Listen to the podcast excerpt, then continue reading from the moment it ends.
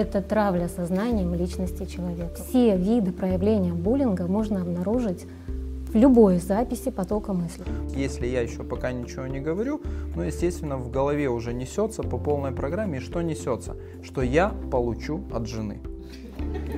Не то, что она замерзнет в других штанах, а то, что я получу от жены в очередной раз. И вот знаете, я не хочу получать от жены. Нужно на себе остановить цепочку зла. Я могу в любой момент остановиться и сказать, все, я дальше так не буду. Я задам другой вектор, созидательный вектор любви или вектор ну, просто человека. Пока психология не примет, э, что человек — личность в истинном ее значении, что он — это не сознание, что сознание агрессивно, и что человек как личность имеет право выбора, проблема буллинга решена в мире вообще не будет. Все начинается с каждого из нас. Остановить буллера внутри себя, и все наладится. Все просто.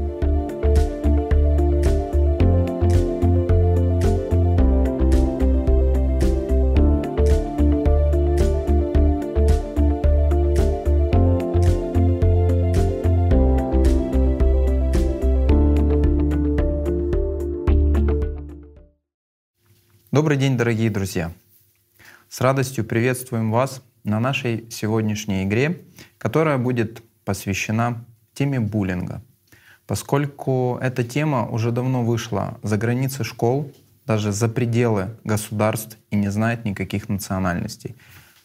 Нашей команде специалистов тоже стало очень интересно разобраться в этом феномене, понять его природу, добраться до сути, ответить ну, наверное, на основополагающие вопросы, потому что, увы, но с этим явлением сегодня сталкиваются все. Да, не только родители подростков, не только те, у кого есть дети, но просто те, кто живут в том обществе, которое оно есть на сегодня. Как человеку избавиться от агрессии в любых ее проявлениях?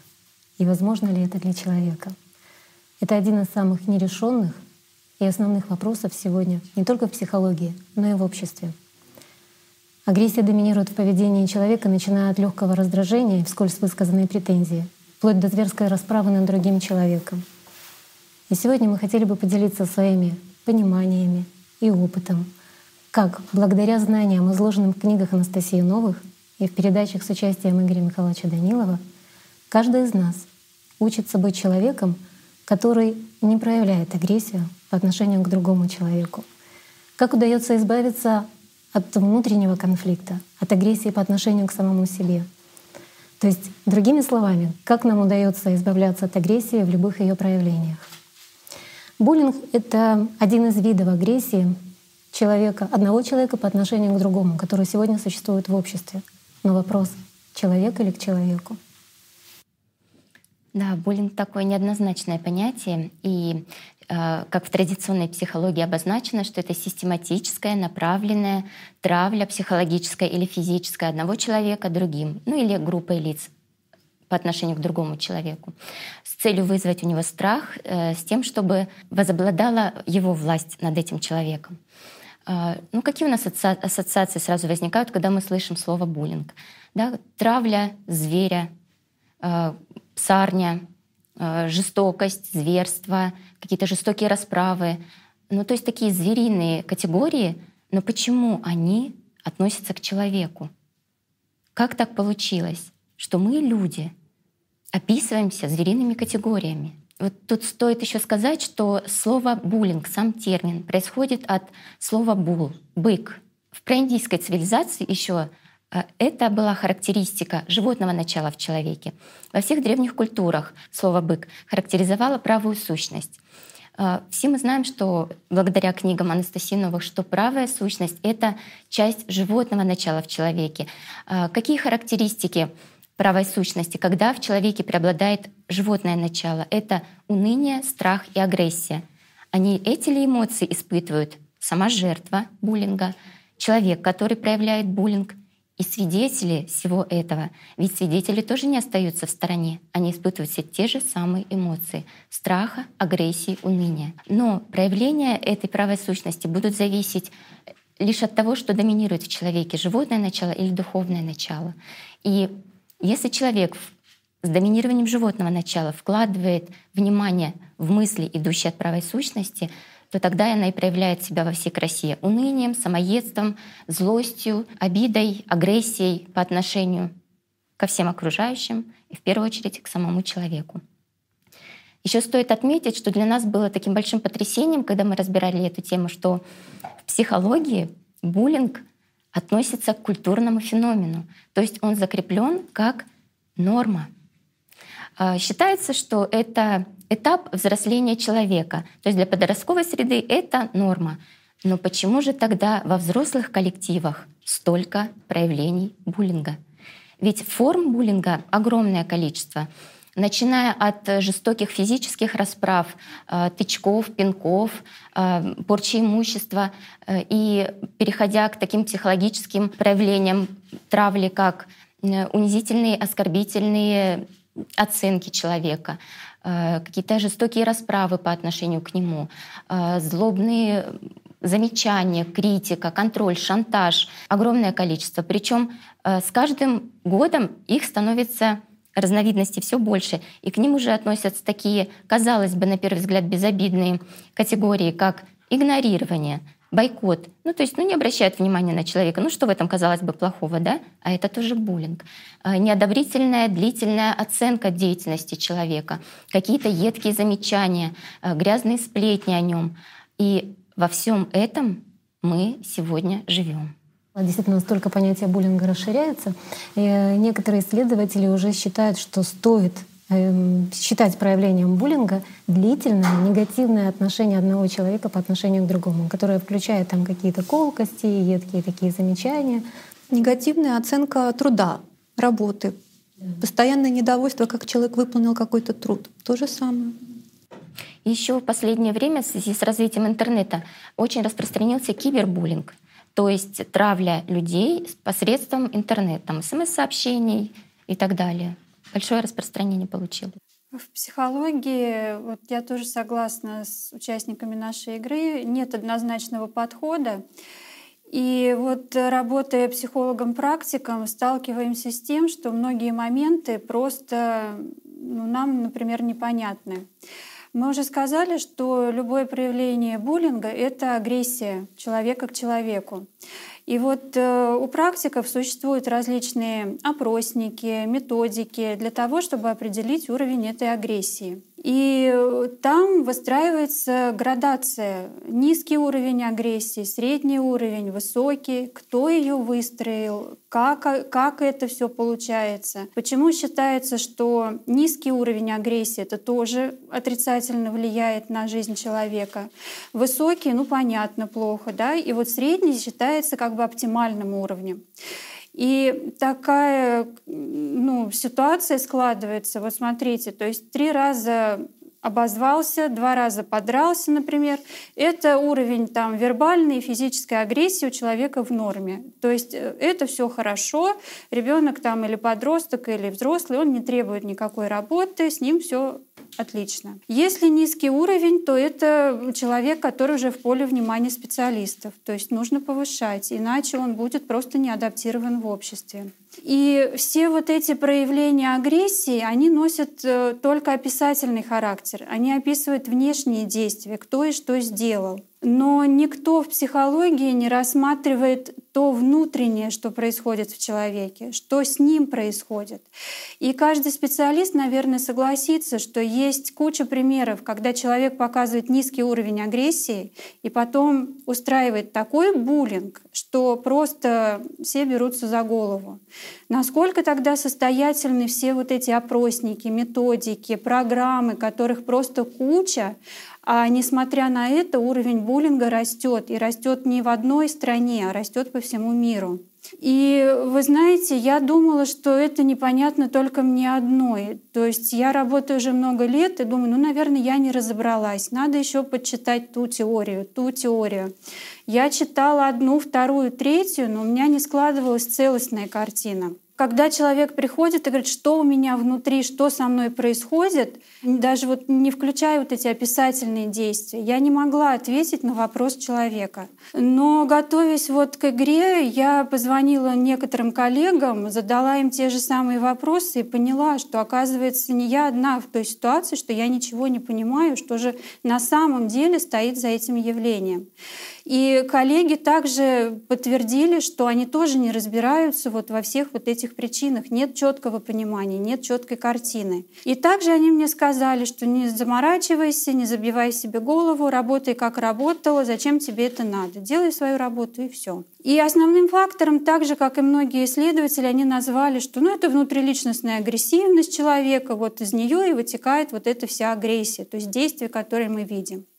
Откуда агрессивность, когда задаем вопрос, да, то есть, э, то есть агрессивность внутри личности с точки зрения классической психологии — это норма, и это обязательно должно быть в человеке. Но психология не секрет, что это наука о душе, и душа подразумевает любовь, что-то божественное, котором вот в этом состоянии, но априори не может быть агрессии.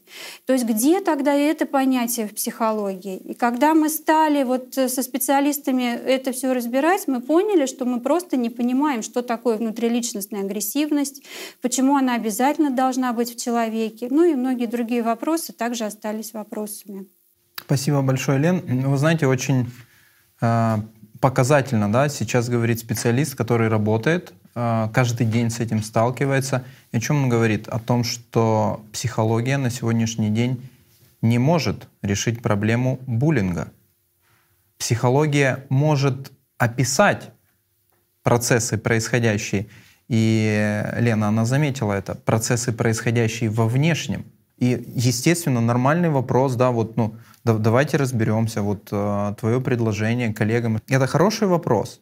Откуда внутриличностная агрессия. Понимая благодаря знаниям «АЛЛАТРА», что такое личность, вот эти два слова, они несовместимы. Агрессия и личность.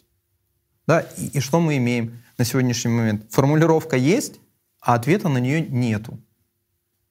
Так что же такое внутриличностная агрессия? Действительно, наука сегодня утверждает, что агрессия — это норма для человека. Но мы говорим, что наука рассматривает человека как животное — а животное не может существовать без страха, без проявления страха и агрессии. И тут противоречие в самих действиях науки. Да, мы утверждаем, что человек — это зверь, но и тут же пытаемся помочь ему избавиться от агрессии или хотя бы управлять как-то этим процессом и контролировать его. Но на сегодняшний день человек — это самое страшное животное, самое агрессивное животное на планете. И это подтверждает то, что мы абсолютно не понимаем, каковы механизмы агрессии, и уж точно не управляем и не контролируем их. Еще Фрейд охарактеризовал психику как поле боя между непримиримыми силами инстинкта, рассудка и сознания. И он ввел в науку это утверждение, что человек постоянно находится в состоянии внутреннего и внешнего конфликта со всеми окружающими и с миром в целом. Я напомню, что по определению Фрейда личность эм, имеет троичную структуру — ид, эго и суперэго. Так вот, эм, внутриличностный конфликт с точки зрения Фрейда — это как раз конфликт между бессознательным и сознанием, где бессознательное — это первичные такие инстинктивные побуждения, влечения, все то, что составляет и наполняет понятие «ид». А сознание — это сознательное. Это как раз все нормы, правила, нормы морали, правила, запреты, предписания, которые существуют в обществе. То есть то, что включает суперэго. То есть, по сути, Фрейд описал внутриличностный конфликт как конфликт между первичным и вторичным сознанием. Но это стало понятно уже благодаря знаниям, которыми делится Игорь Михайлович Данилов, да, о двойственной природе человека. Я лишь вкратце напомню о том, что первичное сознание это сознание животного примата. Оно связано с инстинктами и контролирует все процессы в теле человека. Вторичное сознание — это как раз сознание, которое свойственно только человеку. Ну, собственно, это тот интеллект, который есть только у человека. И чаще всего любой человек себя ассоциирует именно со вторичным сознанием. Мы наблюдаем его проявление через образы и мысли, которые к нам приходят. Что еще очень важно понимать, что внутриличностный конфликт, он невозможен без э, эгоизма и гордыни. он как бы с точки зрения науки, он существует в двух таких крайних проявлениях. Когда человек стремится к значимости и превосходству над другими людьми, но не может это реализовать. То есть вот я такой замечательный, но мир это не признает, и я буду по этому поводу страдать. И другая сторона этого конфликта, когда человек из-за заниженной такой самооценки, постоянного самобичевания не может самоутвердиться в обществе так, как он себе представляет. То есть мир прекрасен и велик для меня, но мне все таки очень хочется, чтобы он меня заметил. Вот если просто, то это так. Но в любом случае, при любых проявлениях человек будет злиться, ненавидеть, страдать, впадать в депрессию и всегда будет искать виновника этой проблемы рядом с собой, но никогда не будет искать эту причину внутри себя. И вот это один из основных механизмов сознания. Постоянный перевод внимания человека на внешнее, а, на поиск внешнего врага. То есть сознание постоянно уводит внимание от себя. И если с точки зрения науки личность человека — это и есть сознание, тогда возникает вопрос, чье внимание оно уводит от себя. И вот это стало понятно как раз благодаря знаниям, которыми делится Игорь Михайлович Данилов. Внимание — это инструмент личности как духовного существа. Если я правильно понимаю, Диан, то есть в современной психологии личность как таковой не существует. Почему? Она существует как сознание, как эгоист. То есть вот эта тройственность, но личность как вне сознания, ее не существует. Ее нет, конечно, она заменена. Ну, замечательная наука о душе и личности, где нет ни личности, ни души, в принципе, да, то есть э, изучаем сознание с сознанием за сознание, то есть э, типичная агрессия и страх, да. Да, там, видишь, тут же очень интересно. Сама наука подтверждает, наука как раз это подтверждает, что конфликтующая агрессивная структура внутри нас — это сознание. Они же описывают это как конфликт между сознаниями, разными его формами проявления. Но вне личности, настоящий. Можно сказать теперь, что внутриличностный конфликт — это спектакль, который разыгрывается сознанием перед личностью с одной единственной целью — ввести ее в заблуждение. Сделать так, чтобы она поверила, что вот эта иллюзия и есть реальность, и начала этим жить. И по сути личность, она проплачивает своим вниманием, даже можно сказать, ценой своей жизни, спектакль, который перед ней разыгрывается. И вот это самая виртуозная манипуляция, которая существует на сегодня. Хочу привести пример такого спектакля. Э, вела дневник, и просто потом, когда я его перечитывала за определенные дни, Э, видела, как периодически мне сознание подкидывало мысли. Ну вот один день такую. Э, никто тебя не знает, ты никто, одеваешься как монашка, не стильная, жирная, со вторым подбородком. Следующий день. Тело в пятнах, кому ты такая нужна, ты и сама себе-то не нужна. Еще одно. Мужеподобное тело. Ты вообще не женщина. Посмотри на себя. Жирные руки, тройной подбородок. Э, я когда э, присоединилась к игре профессионалов, э, тоже вела дневник. И вот однажды в Вайбере написала сообщение, и дальше просто записываю, что мне диктует сознание. Меня никто не уважает, раз не отвечает на сообщение. Да кто ты такая? Да-да-да, ты, чтобы тебе отвечали. Без году неделя там, и уже начинаешь выпендриваться. Сумасшедшая. Тебя там загрызут. Выскочка. Кому вообще нужна твоя активность? Ты такая некрасивая, да и к тому же плохо разговариваешь, а еще тупая, даже спорить не будешь. Интеллект у тебя такой себе. Странно, что тебя взяли в игру профессионалов. Рот боится открыть, коза дранная. Марина, я тебя сейчас слушаю, и, и ну так Думаю, не, не мой ли ты случайно дневник читаешь? Да, я тоже самое хотела сказать. Ну, просто правда, я вот, э, ну, когда перечитывала тоже дневник недавно, то ну, подобное очень выражение находила. Как раз когда подключилась к проекту, то вот как под копирку все. И вот я помню, когда в какой-то момент озвучила это, то ребята, которые раньше подключились, ну, насколько я помню, все говорили, что подобные мысли приходили, хотя до этого думаю, ну да, это ко мне приходит, ну вот какая-то такая иллюзия. И что заметила, у всех было такое, что в конце приказ звучит «выходи из проекта, не действуй, сиди там, сиди молча где-то в комнате у себя». И ну вот э, такое понимание, что вот в чем как бы суть, да, к чему подводят эти мысли? К тому, чтобы я остановилась и перестала действовать, чтобы я просто ну вот обездвижить. И из книги «АЛЛАТРА» вообще знаний, которые даются в передачах с Игорем Михайловичем, стало понятно, что это основная цель сознания — обездвижить меня как личность, чтобы я перестала развиваться, перестала получать новый опыт. И понятно тогда, почему эти мысли звучат. Э, про участие в группе я тоже могу присоединиться к вашим каждым словам. То есть приказ «выходи из группы». Никому это не надо, а потом ты вообще какой-то специалист, ну и так далее и тому подобное. То есть это война. Сознание против личности. У него работа такая, но мы как личности можем выбирать, игнорировать и понимать, что мы есть личность, и не вступать в эти споры, разговоры, потому что ему не докажешь. Это информационная программа. Ну, так оно работает. И что с ним делать? Но мы хотя бы должны понимать ее сущность. Что это агрессивная сущность, агрессивно настроена против личности, во-первых. То есть пока мы проплачиваем это в нашей голове, оно и действует. Вообще очень, конечно, уже здорово, что нас не вызывает никаких сомнений, что агрессор внутри нас именно сознание. Но чтобы никаких сомнений не оставалось еще и у наших зрителей, я бы еще немножечко хотела вот даже такую логичность, призвать к логичности, да, такое. Просто смотрите, вот то, что мы проговорили, наука подтверждает тот факт, что агрессивная конфликтующая структура — это сознание. А теперь, если посмотреть на человека с точки зрения вот исконных знаний о нем, о двойственной природе человека. У человека есть духовная составляющая — это душа и личность, дух. И я уверена, что ни у одного человека не возникнет ни малейшего сомнения, что духовная природа, она исключает малейшее проявление агрессивности. И у человека есть животное начало — тело и сознание, где сознание занимает главенствующую роль. И вот э, когда в самом начале э, рассказывали девочки, делились да, о том, как проявляются формы проявления буллинга, унижение, оскорбление, шантаж, манипуляции, там, злобные нападки, абсурдные обвинения, вот много-много всего, да?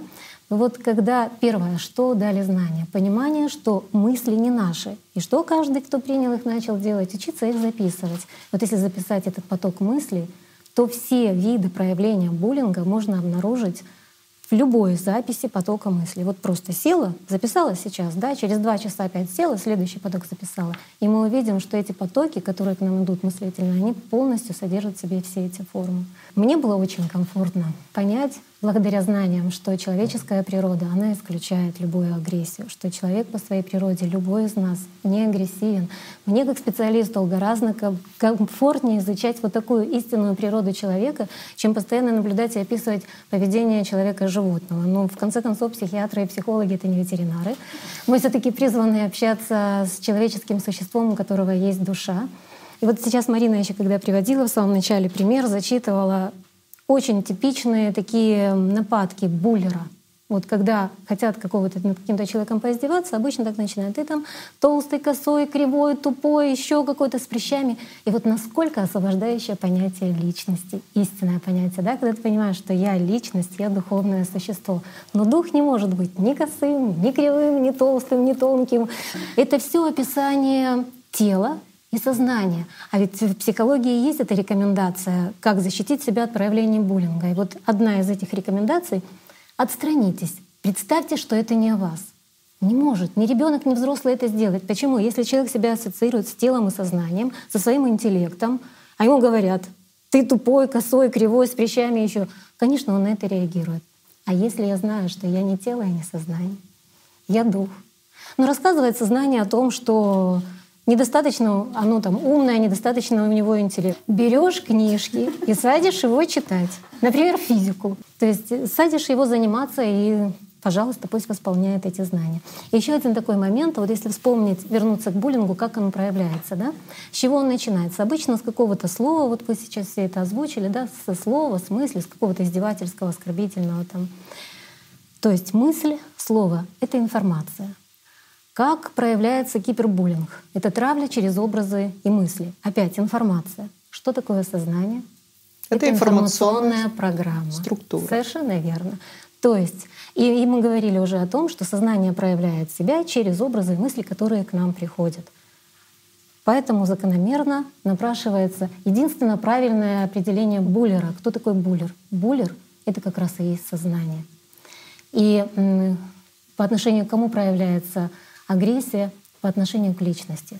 В первую очередь. Буллинг — это травля сознанием личности человека. Вот что такое буллинг.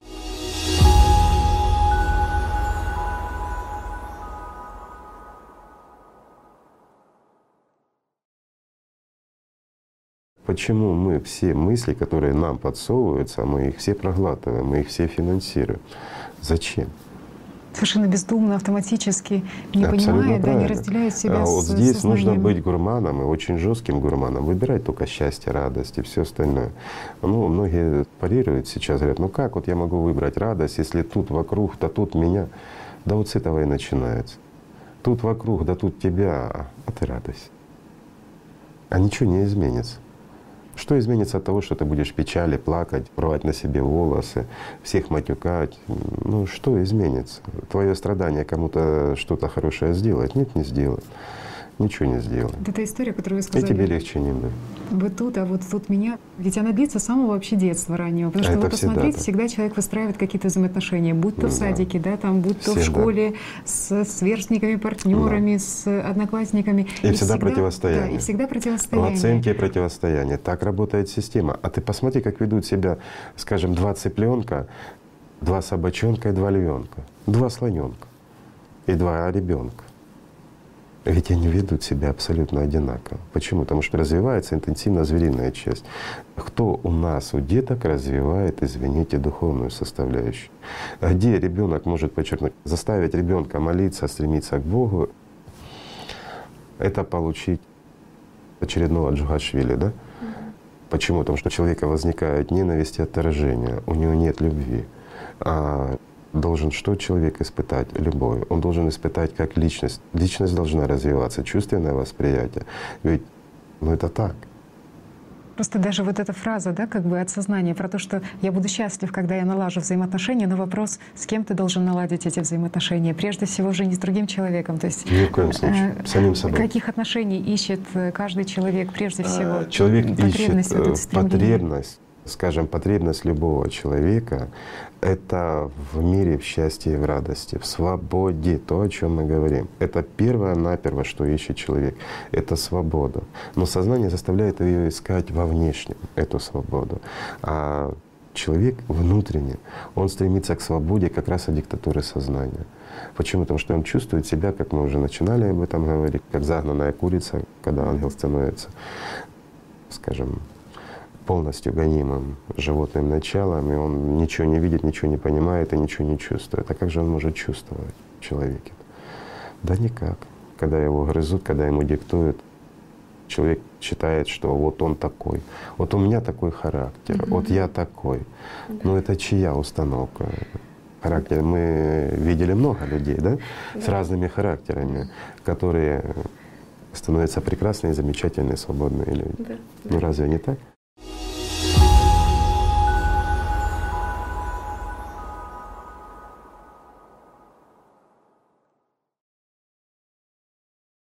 Коли мы уже да, заговорили о видах буллинга, э, ну, было интересно, мы с, вами, мы с вами это обсуждали. Что психология делает?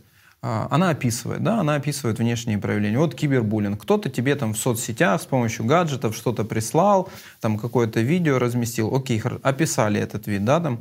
А, Следующий там а, психологический буллинг, да, то есть когда тебя игнорируют, да. А Потом физический буллинг, да, это вот как раз подножки, подзатыльники, издевки, побои, ну и вербальный буллинг, то есть слова. Вот, вот есть четыре типа на сегодняшний день основные, которые выделяются. Но то, как мы уже сегодня сказали, и то, как привели примеры явные. А почему никто не сказал, что еще существует буллинг по отношению к личности? И что именно главным буллером как раз и является сознание. Ведь нигде об этом не написано. Написали и описали, обозначили внешние проявления того, что делает сознание. А если, вот, грубо говоря, спросить у человека, который занимается буллингом, просто-напросто травит и издевается над своими сверстниками, коллегами, родственниками, с чего все начинается? Он задумается и скажет, что вначале это он услышал вот здесь, а потом пошел и начал выполнять. И я вам тоже точно так же откровенно скажу, никто на сегодняшний день не является в нашем обществе исключением. И все мы эти мысли слышим. По отношению к друг другу, тех, кто рядом с нами и кто не рядом, будь мы там в магазине, на заправке, в спортзале, мы все равно слышим эти мысли. Именно мы выбираем, быть буллером или не быть, проводить эту агрессию или не проводить. И вот когда сегодня упоминалось о том, что агрессия присуща животным, я понимаю, что у многих, а, кто нас слышит, может ну, возникнуть в сознании такая картинка, ну как же котики, они же не агрессивны. Или там щеночки, хомячки. Но тем не менее, да, вот э, на АЛЛАТРА ТВ есть цикл передачи «Септоника природы», э, которая описывает рассказывает наглядно, как же все-таки себя животные ведут в природе. Да? И э, мы тоже поискали, у нас есть хорошие примеры как раз вот проявления буллинга у животных. Алина, расскажи, пожалуйста. Есть очень много интересных фактов научных. Ученые, которые изучают животных, суммировали данные и пришли к выводу, что абсолютно всем видам животных, абсолютно всем свойственна травля. А вот возьмите самых простых рыбок в аквариуме. Всегда будет несколько этажей. На верхней будет та, которая ест, которая всех гоняет. На нижней будет тот, э, та особь, которая гоняет всех. Возьмите хомячков, то же самое. Возьмите мышек, то же самое. Задались вопросом ученые. Хорошо, за что травят? Если травят все, за что? Вот как это проявляется? Пришли к выводу, что травят, во-первых, конечно, слабых, это хромых, там, подранков, если говорить, например, о птицах, а травят тех, кто не похож на других. Проводили такие опыты, брали сильную особь из стаи, красили ее в другой цвет, птичку, запускали обратно, и начинался буллинг травли этой птички. То есть вот эта непохожесть, отличие, не узнаем своего, белая ворона среди серых, повод для травли. А является ли физическая сила причиной того, что именно эта особь будет проявлять травлю? Не обязательно. А вполне это может быть просто самая хитрая, самая умная особь э, в стае. Что еще примечательно? Всегда у животных э, все начинается с того, что распределяются определенные позиции. То есть первое, что выстраивается, это иерархия. У животных не может быть стаи без иерархии. И выстраивается она четко. Когда выстраивается эта иерархия, получается, что та особь, которая а, находится во главе стаи, которая как бы авторитетная, более сильная, чаще всего она и наглая, эта особь имеет право травить и булить всех. А если посмотреть на ту особь, которая стоит, скажем так, внизу, то практически каждый уровень в этой иерархии имеет право над ней издеваться. Абсолютно у всех. Особенно интересно это проявляется у человекоподобных обезьян, потому что эту слабую особь все унижают, бьют, травят, а, она может ходить в ранах, она может подолгу оставаться без, без еды, но при этом она не уходит из стаи. Почему? Разобрались. Причина в том, что животное боится смерти, потому что для него проще терпеть вот эти унижения, а, чем покинуть стаю. Потому что если животное покидает стаю, в дикой природе для него гарантирована смерть. Поэтому животное выбирает терпеть. Что еще интересно? Ученые пришли к таким заключениям, что как животное, так и человеческая самоорганизовавшаяся группа в конечном итоге заканчивается выстроением самопроизвольной иерархии. И вот тоже такое подобное проявление агрессии и борьбы за доминацию наблюдается среди всех объектов материального мира.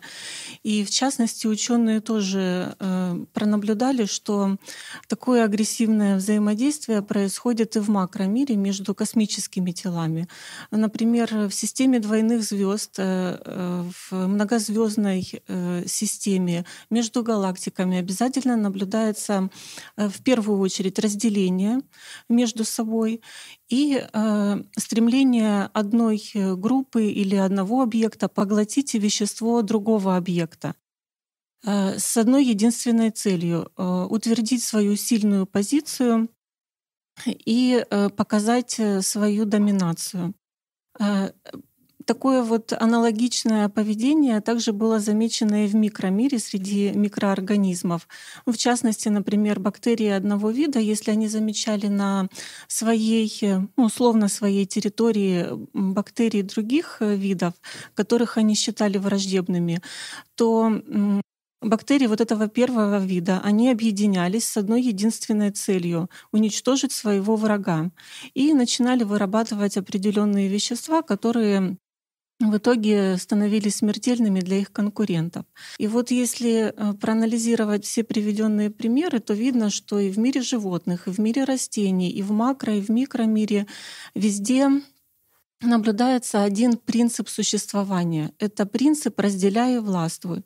Будь сильнее, а будучи сильным, подавляй более слабого. И э, очень подробно и детально о таком вот принципе существования всей системы животного разума описано в книгах Анастасии Новых, что отмечено, что цель у системы животного разума всего лишь одна получить любым способом э, доступ к источнику питания и за счет приобретения дополнительных сил продлить свое существование. Э, спасибо большое за информацию. И вот э, изучая окружающий мир, изучая вот то, что происходит вокруг нас, ты понимаешь, что на самом деле все то же самое происходит внутри. Да? Сейчас я говорю о сознании. А, что нам интересно было? Нам интересно было понять, да, понять механизм доминации. Да? Вот почему одна особь, я сейчас говорю о человеке, старается доминировать на другой. Что же вообще такое доминация? Вот знаете, а, ответ на удивление был не в психологическом определении, ответ был не в философских определениях, даже в толковых словарях мы его не нашли. Почему? Ну, потому что там все достаточно легко и просто. Да? Ну, что такое доминация? Доминация — это преобладание, это господство кого-то над кем-то. Ну и приводились какие-то примеры о том, что там э, доминирующий, э, доминирующая личность, опять же, да, ну, доминирующая личность в коллективе, да, там доминирующая клетка и все тому подобное. То есть, ну, тут, э, опять же, идут э, отсылки к, к латыни, да, доминус. Доминус — это хозяйство, да, то есть э, хозяйством кто-то управляет, и как вот тоже Игорь Михайлович не раз говорил, что когда появилось э, потребительское общество, когда появился господарь в обществе, да, хозяин. Но, тем не менее, почему мы заговорили о животных? Потому что как раз именно зоология и дала самое правильное, на наш взгляд, описание э, доминации. Так вот, доминация в зоологии рассматривается как э, тенденция контролировать поведение других особей через запятую, стоящих ниже по иерархии. И вот смотрите, насколько четко система выложила механизм своего действия. Тенденция контролировать поведение.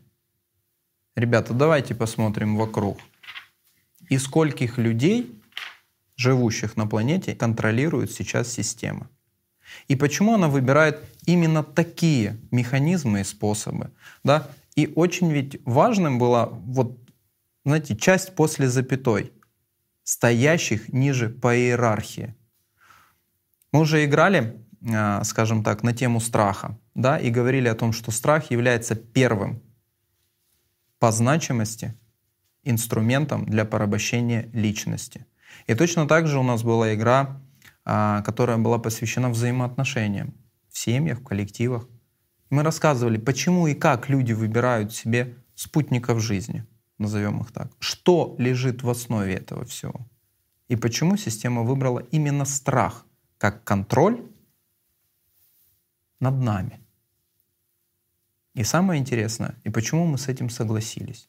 Вот это, мне кажется, интересный вопрос. Да, Саша, это, это очень важно понимать каждому человеку, что если человек выбирает жить под управлением сознания, он должен понимать, что доминирующей эмоцией в его жизни будет именно страх.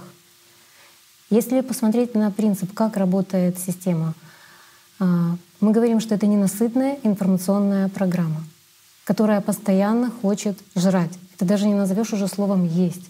То есть ей всегда мало, мало и мало. Страх — это самая сильная эмоция, через которую она может получить сразу максимум этой энергии.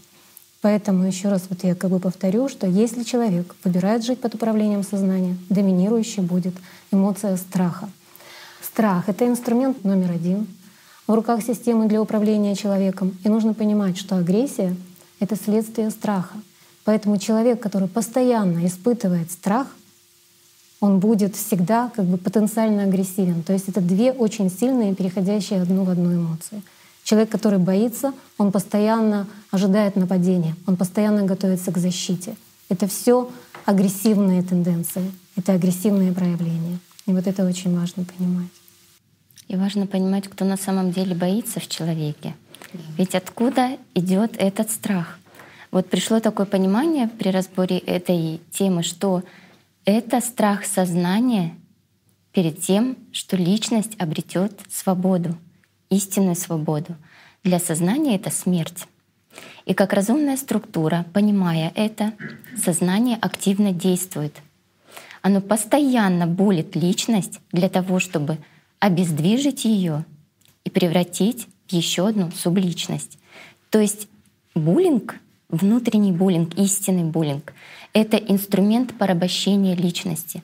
Это инструмент, с помощью которого система штампует себе новые субличности. Наташа, смотри, как интересно. Значит, страх — это инструмент номер один у системы, чтобы контролировать и управлять личностью человека. Да? И при этом, вот если заглянуть вглубь, да, то, что мы сейчас проговорили, получается, это истинная суть страха. Это страх утратить контроль над личностью да. человека, да. систему. Именно так.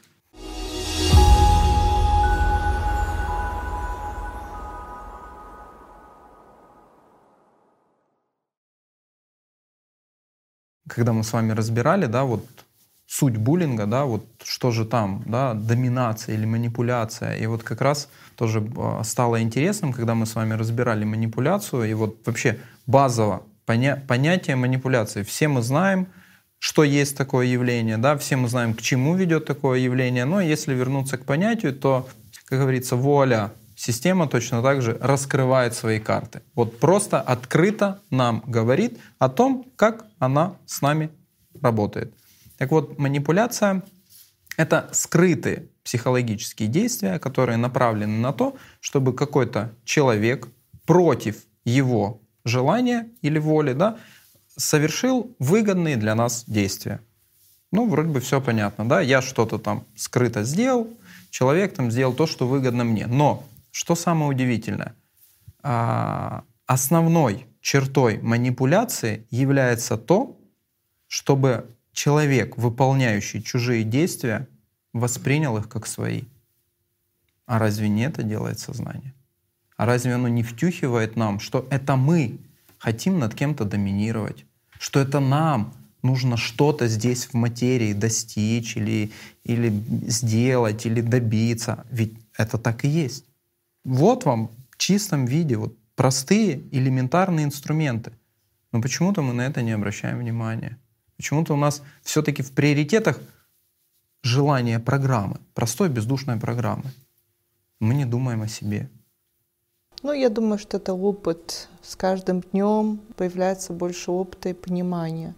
Первая реакция, когда ты понимаешь первично, это ужас. Ну, я испытывала просто ужас. Это я? Вот этот дракон, ну я даже не знаю, не зверь там вообще, который булит всех подряд, а в первую очередь кого? Близких людей. И понимание, что каждый из нас булит, во-первых, сознание булит нас, да, личность, но при этом становимся этими проводниками, которые булим там мужа, жену, детей, все, что нам принадлежит, как можно так сказать, да. И вот э, в последней передаче Игорь Михайлович такую короткую фразу сказал, но вот любые манипуляции разрушает правда. Правда, во-первых, перед самим собой. Пора именно взрослеть, пора брать на себя ответственность, пора говорить «я человек». А человек — это кто? Это личность. Человек — это часть духовного мира. Я взрослый человек, я беру ответственность за свои слова, поступки и так далее.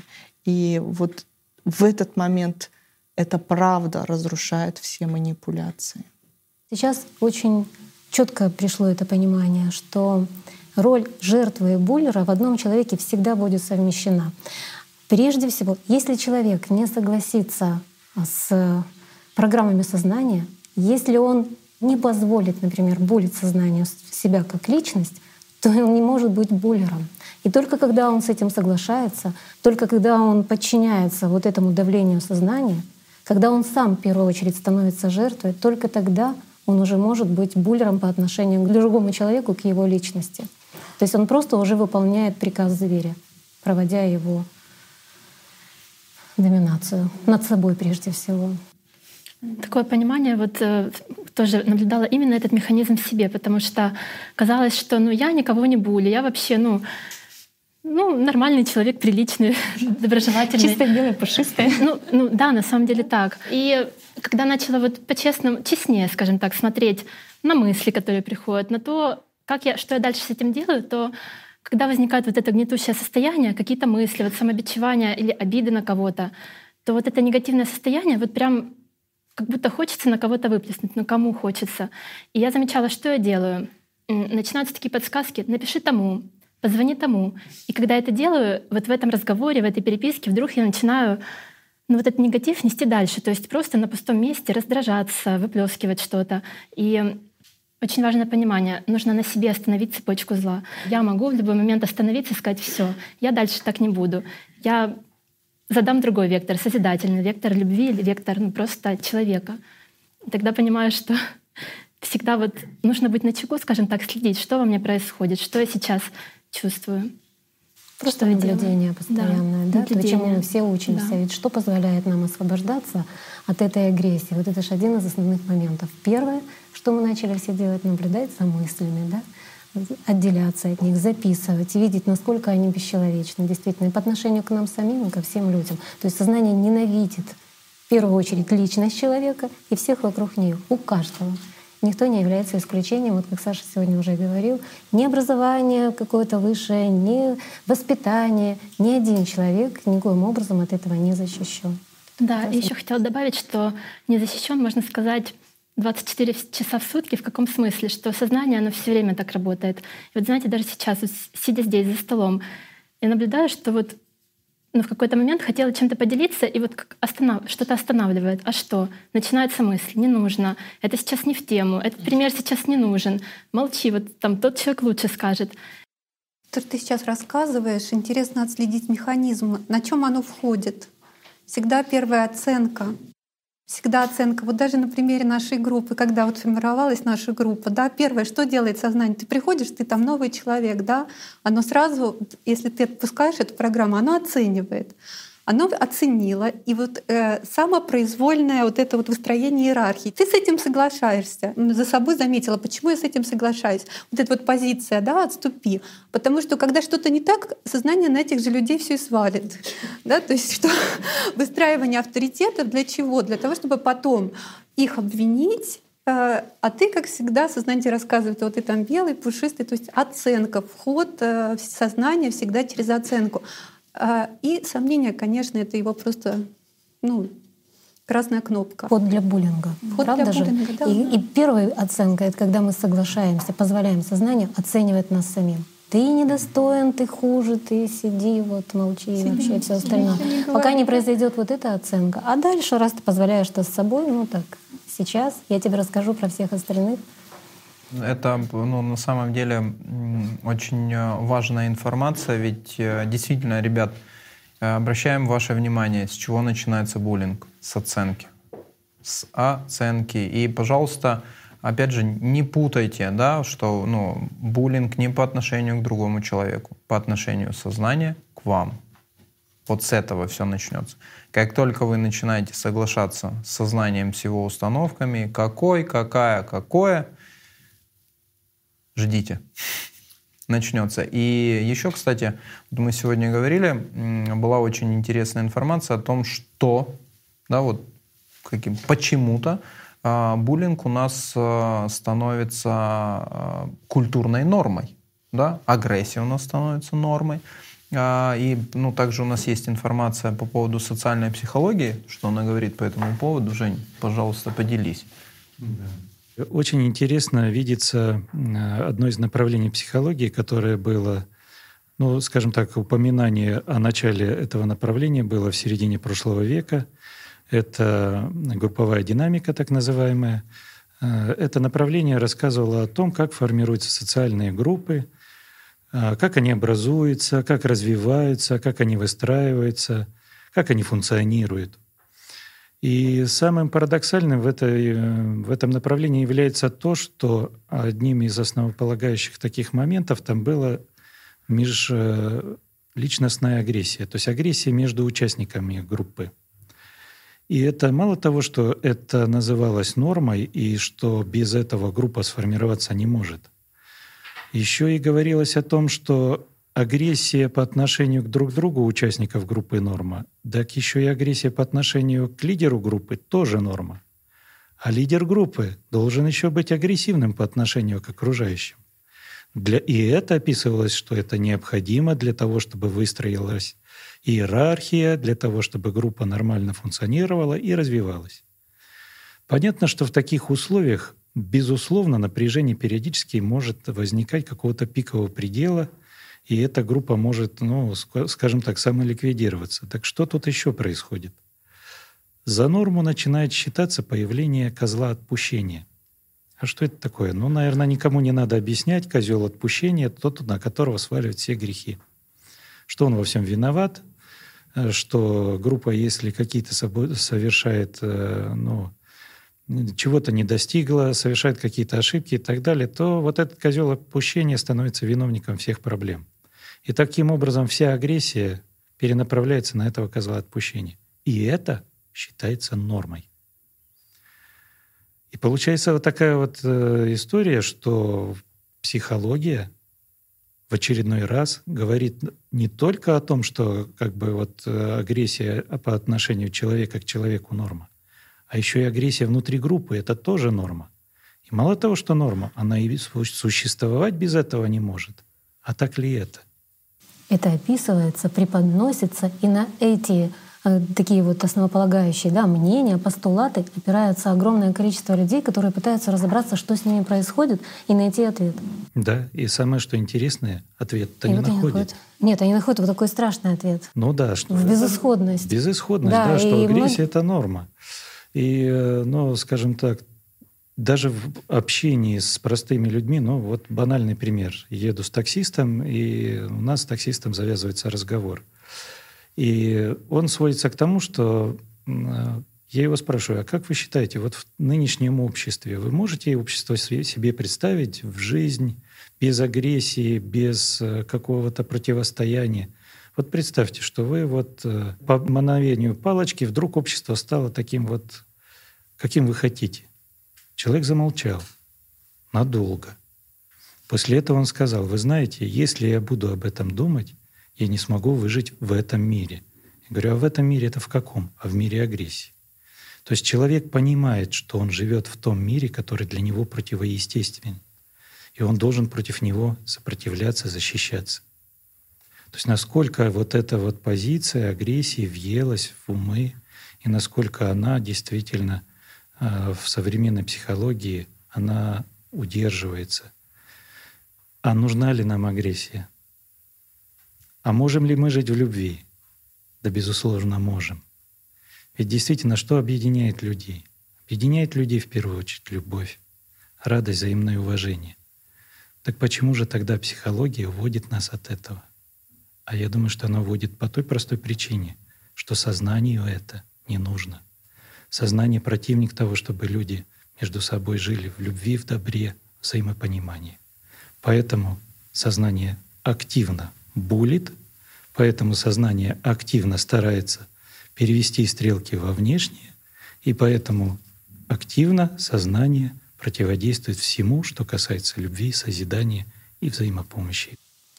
Женя, вот ты сейчас э, озвучил вопрос. Мне страшно становиться добрым, я не выживу в этом обществе. И очень часто люди, которые понимают, что нет, все-таки нужно что-то мне менять в себе самом. Не получается мне управлять остальными, все-таки никуда не деться, буду менять себя.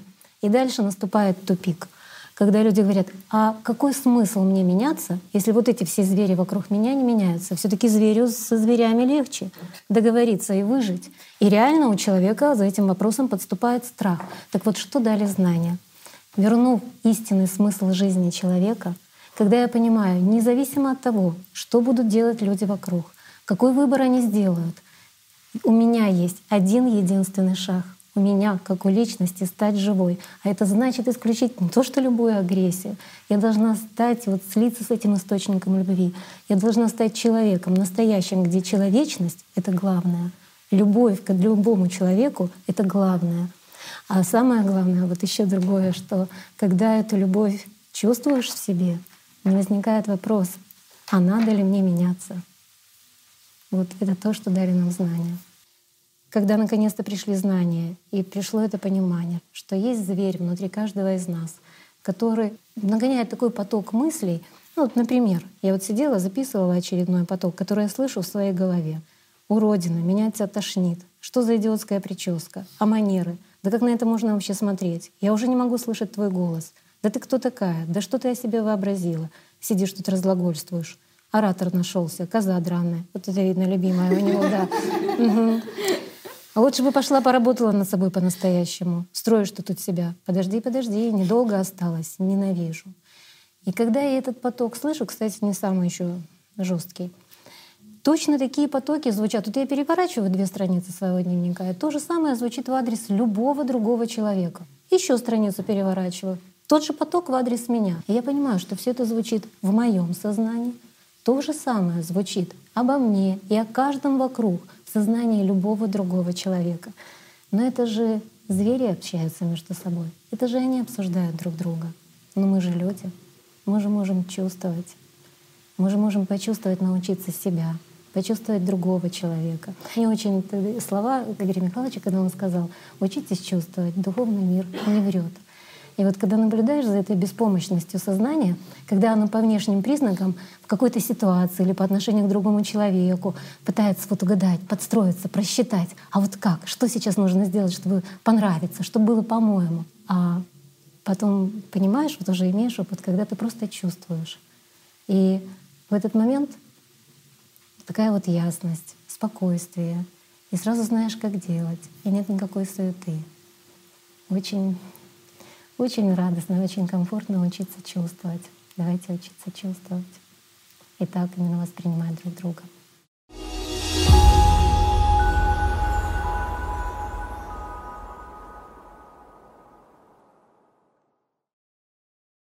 Первый вот этот момент борьбы, непонимания, все это когда человек начинает свой путь с наблюдения за сознанием.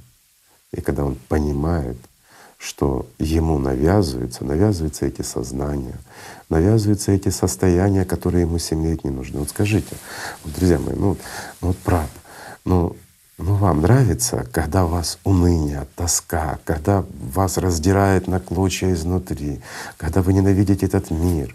Ну это что, жизнь? Это прекрасно? Ну вот правда. Мне кажется, нет. Мне кажется, вам этого не надо. А зачем оно вам навязывается? И когда человек начинает понимать, что это не он заказывает эту музыку, а она сама в нем играет, и она трепет его, и мучает его, и издевается над ним. Или же с точностью наоборот. Насылается эйфория, все возможности, все дозволенности, мир перед тобой прям расстелился, а потом в прекрасный момент это все сворачивается. И человек понимает также ложь этой стороны, что то ложь, что то ложь. Но с откуда идет эта ложь? И человек знает и понимает, что он этого не заказывал. Это все идет извне. А раз извне в его сознании, значит кому-то это нужно. И кто-то за этим стоит. И вот таким образом происходит обличение дьявола и понимание, что он таки есть, друзья мои. И он реально существует. И бесы существуют, и они в тебе, в твоей голове. Мы являемся личностью, тем, через кого идет источник этой силы, за которым и охотятся эти бесы в голове. Мы являемся проводником того света, который и производит синтез жизни в них. Без этого света они мертвы. Вот за этим они охотятся. И мы, как личность, распоряжаемся этой силой, силой жизни для них. Если мы всю эту силу отдаем им, то мы, как личность, просто умираем и не развиваемся. А если мы это берем и перенаправляем на любовь, вот мы убедились, Давайте по порядку, что да, дьявол существует, значит, надо найти Бога. Каким образом? Ведь его нет во внешнем. Во внешнем мы видим деревья, дома, друг друга, тела, а не друг друга. Но мы прекрасно чувствуем и понимаем, что мир духовный есть внутри. То, что мы называем душой. Но сознание опять-таки как перекручивает, что мы и есть душа. Но также, то есть ложь идет изначально от самого сознания. И мы готовы делать все, чтобы спасать душу. Но душа не тонет. Поэтому спасать ее не надо. Себя надо спасать как личность. И вот от личности мы можем посылать любовь, учиться любить. Потому что практически все мы не знаем, что такое любовь, когда мы ее лишены. Но мы знаем хорошо, что такое рабство, что такое эгоизм, что такое гордыня, что такое доминирование кого-то над кем-то. А что такое любовь, мы не знаем. Поэтому приходится учиться, учиться любить. Смешно, но это правда. У нас любовь — это ассоциация, опять-таки, физкультуры друг с другом. На этом вся любовь. И с целью эксплуатации друг друга. Это мы называем любовью. Ну что, не так? А любовь истинная, настоящая, она не имеет никакого отношения к физкультуре. Это наша интимная вещь. Нас и мира духовного. Поэтому и учимся. Но дорогу одолевает идущий. Любой человек обладает этой возможностью. Возможностью стать живым. А стать живым можно лишь тогда, когда при жизни еще тут ты становишься частью мира духовного. А для того, чтобы стать частью мира духовного, нужно к нему прийти. Он не придет. Живое в мертвое не заходит, так же, как и мертвое в живое не зайдет.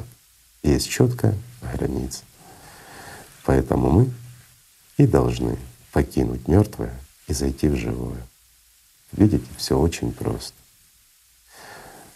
И все мы это знаем, и все мы это чувствуем. Но артисты нам запрещают об этом думать, артисты запрещают нам чувствовать, но они запрещают лишь тогда, когда доминируют над нами. Поэтому давайте все-таки мы будем доминировать над ними. Давайте мы будем хозяевами своего сознания, если оно наше. Но так же и все будет хорошо.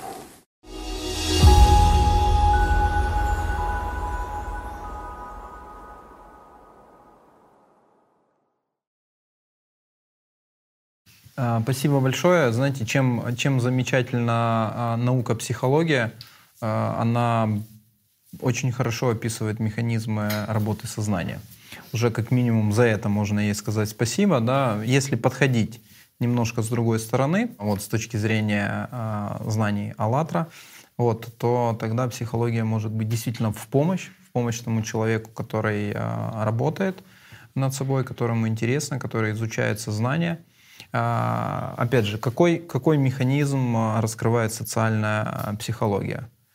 Перекладывание главной, основной работы с внутреннего на внешнее. То есть сознание делает свою привычную работу, говорит, ребята, враг всегда будет вовне. Коллектив, не коллектив, если не будет того, кому мы не будем троллить, над кем мы не будем издеваться и над кем не будем проявлять агрессию, опять же, обращаясь с вопросом к себе, человек будет получать ответ от сознания. Это он во всем виноват, это из-за него, да, ну то есть э, такая позиция, опять же, она тоже хорошо описана в современной психологии, когда люди вместо того, чтобы искать э, причины во внутреннем, они всегда ищут внешние факторы. Погода, условия, рынки, взаимодействия, сотрудники, дети, машины, производитель. Ну, в общем, сознание найдет тысячу и одну причину для того, чтобы объяснить и увести внимание человека от самого главного внутреннего. Тоже, когда с буллингом работаем, вот сейчас же очень много информации идет на эту тему, и создается такое впечатление, что опять же уводят внутреннего,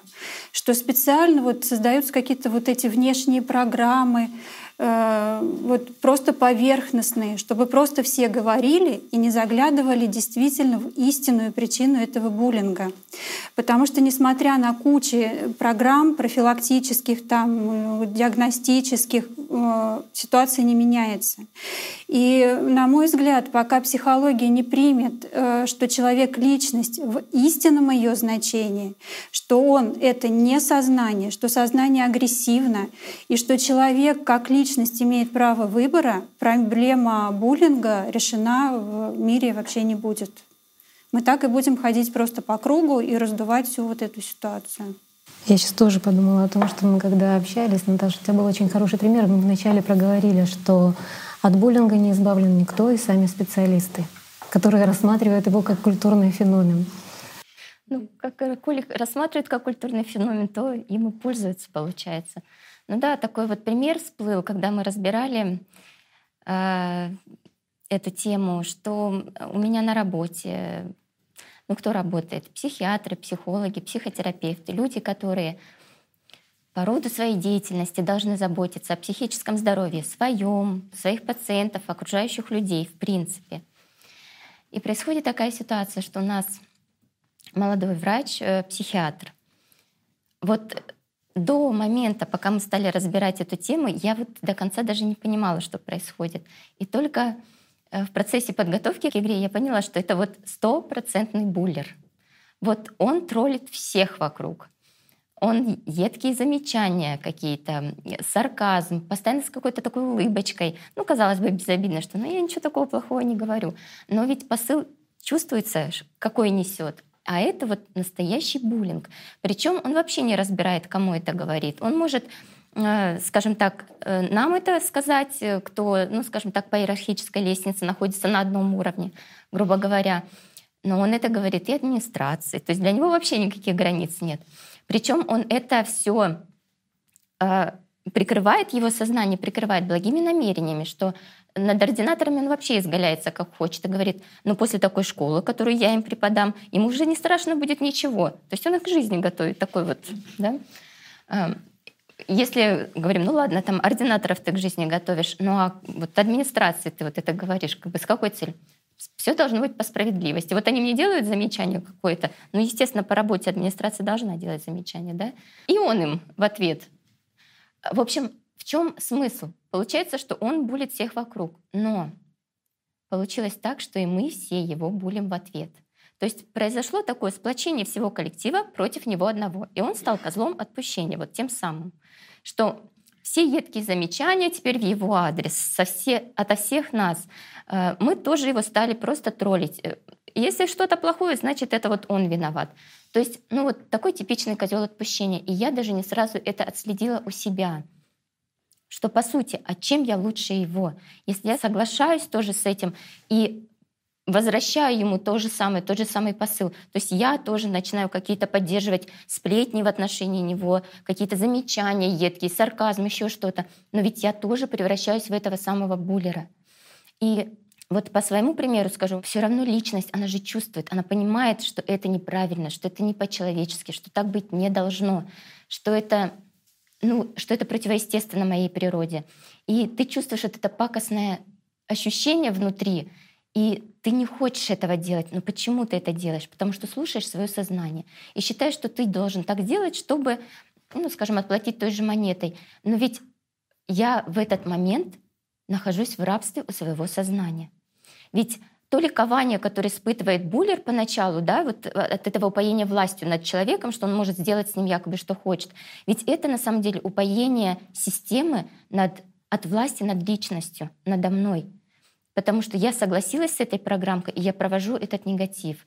Но такого быть не должно. Тем более в среде специалистов, которые отвечают за психологическое, психическое здоровье, ну, это, конечно, вот вообще такой такая издевка системы, просто вот ну, даже слов нет. Каждый отвечает за себя, и каждый должен, вот уже говорили сегодня, это зло останавливать на себе. Но чтобы его остановить на себе, нужно понимать, что происходит. Нужно понимать, что я — это личность. Нужно иметь этот опыт, чувствовать, а что я чувствую, что у меня сейчас внутри, вот когда я вот что-то говорю, когда я что-то делаю, да, а как внутри у меня при этом. И вот это самый главный критерий — а что внутри. И из этого надо исходить. Спасибо большое. У нас есть другой пример. А, давайте его послушаем, ну и точно так же а, обсудим. А, я, когда училась в институте, у нас после второго курса была обязательная э, практика в детском лагере. Э, никогда не работала в большом коллективе. И первое, что было, это реальный буллинг по отношению ко мне. Ребята элементарно не здоровались. Э, когда начальница просила что-то передать эм, команде я подходила, допустим, к столику и говорю, э, ребят, вот то и то вам просили передать. Э, делали вид, как будто меня нет. Ну, вообще, я вот так стою рядом в 50 сантиметрах, ни голова не поворачивается, вообще никакой реакции. Смена прошла, я уехала домой с ужаснейшим чувством. И проходит время какое-то, опять надо было ехать на практику. В нашем коллективе появилось два новых человека — и ребята реально толковые были, очень опытные, хорошие идеи подавали по отношению э, работы, взаимодействия с детьми, предлагали классные игры. И я видела, как э, этот буллинг, он с меня вот ушел, э, переключились на них. И просто реально став, стали ставить ребятам палки в колеса, э, какую идею не предложат, все это не так, все это не то. И мы проработали так три дня. Э, девчонка одна из новичков не выдержала, и как-то вечером в конференц-зале, вот точно так сидели за столом, говорит, знаете, ребят, мне очень тяжело, я не могу так работать, я чувствую это давление, ну, просто так нельзя. Одна из э, старичков говорит, Э, давайте проведем такое упражнение. Вот каждый здесь сидящий э, говорит свое мнение по поводу каждого человека, кто ведет себя так или не так, как он считает правильным. Ну и очень много грязи стало выливаться по отношению к каждому в группе. Я практически ничего хорошего не слышала. Виноватые были все, все были не такие, неправильные. И когда слово дошло ко мне, Э, я просто сказала, что, ребят, ну те, кто на самом деле сейчас говорит, что вот вы виноваты, на самом деле это вы э, булите, вы плохо относитесь к людям и ставите им палки в колеса. И выходит так, что э, в чужом глазу мы соринку видим, а в своем бревна не замечаем. И мне вот все равно, будете вы со мной завтра разговаривать или не будете, будете здороваться или нет, но так нельзя. И знаете, очень было неожиданно то, что э, те, кто э, действительно проявлял агрессию открытую по отношению к другим, э, расплакались, стали просить прощения и обниматься. И вот в ту ночь очень многие не спали, а утром проснулись и это было какое-то такое идеальное общество. Потому что реально все ходили, улыбались, э, здоровались друг с другом. Ну это ладно, помогали и подставляли, эм, ну, скажем так, плечо друг другу. Эм, ну, мы остаток э, дней проработали просто как сплоченный коллектив, как это должно быть. Ну, чувствовалось это любовь, это радость. И когда расставались, то все обнимались и радовались, что вот так вот проработали. Спасибо, очень хороший пример, потому что вот он сам показывает самое главное, как важно не молчать. Сознание боится быть обнаруженным, система боится обличения. И как только мы об этом говорим, говорим вслух. Одна личность, просто одна личность позволяет, более свободная, да, почувствовала, я могу это сделать и сказать. И вот это то, о чем Наташа говорила, что мы все внутри чувствуем. Каждая личность, она настолько страдает от этого угнетения, ну вот просто придавленная. И один всего лишь шаг свободной личности, один человек, который позволит себе заговорить и сделает этот шаг, шаг к свободе от этого сознания, другие личности сразу же откликаются. Спасибо, Марин. Э, очень э, значимый пример, потому что в нем, опять же, раскрывается суть одного простого механизма, но насколько все-таки сознание тратит, да, система тратит на него очень много сил, чтобы люди молчали. Еще вот да, к этому да, да, примеру конечно. как раз дополнение. Ведь этот пример Марины, он еще и служит подтверждением тому, что вот эта теория что только козел отпущения в коллективе может быть тем фактором, который сплачивает коллектив между собой, он просто несостоятелен. Да? То есть вот сплочение истинное, когда действительно люди объединяются на морально-нравственных ценностях, на общечеловеческих ценностях, а не на том, что э, весь коллектив проявляет агрессию к, к одному какому-то человеку, козлу отпущения. Ну, то есть вот опять живой пример того, что мы люди — и наша природа духовная, настоящая, искренняя. Для меня тоже этот пример был просто откровением, потому что тоже как у специалиста вот была установка, что без этого ну никак нельзя. И когда такие ситуации случаются, кажется, что должно быть какое-то глобальное действие. Ну как весь мир борется с буллингом, да, тут простое слово может что-то изменить. И вот сознание всегда говорит, что нет, ну ты один, тут такое массовое явление, ты точно ничего не изменишь, нужно всем миром что-то думать. А по сути это тоже уловка сознания. И стоит просто вот от души, от личности озвучить все, и вся ситуация решается. Оказывается, это все просто.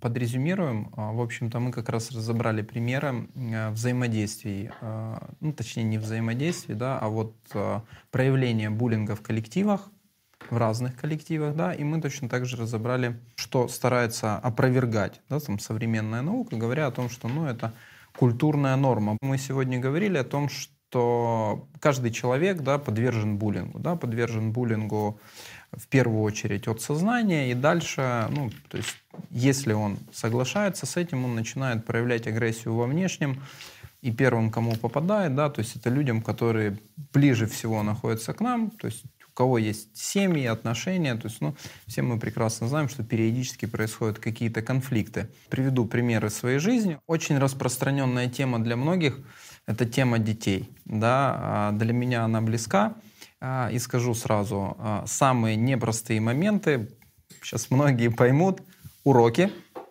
домашка, да, а, и одевание. То есть, ну, как-то так вот произошло. Я расскажу всю, всю схему, в принципе, и ситуацию перед этим накануне.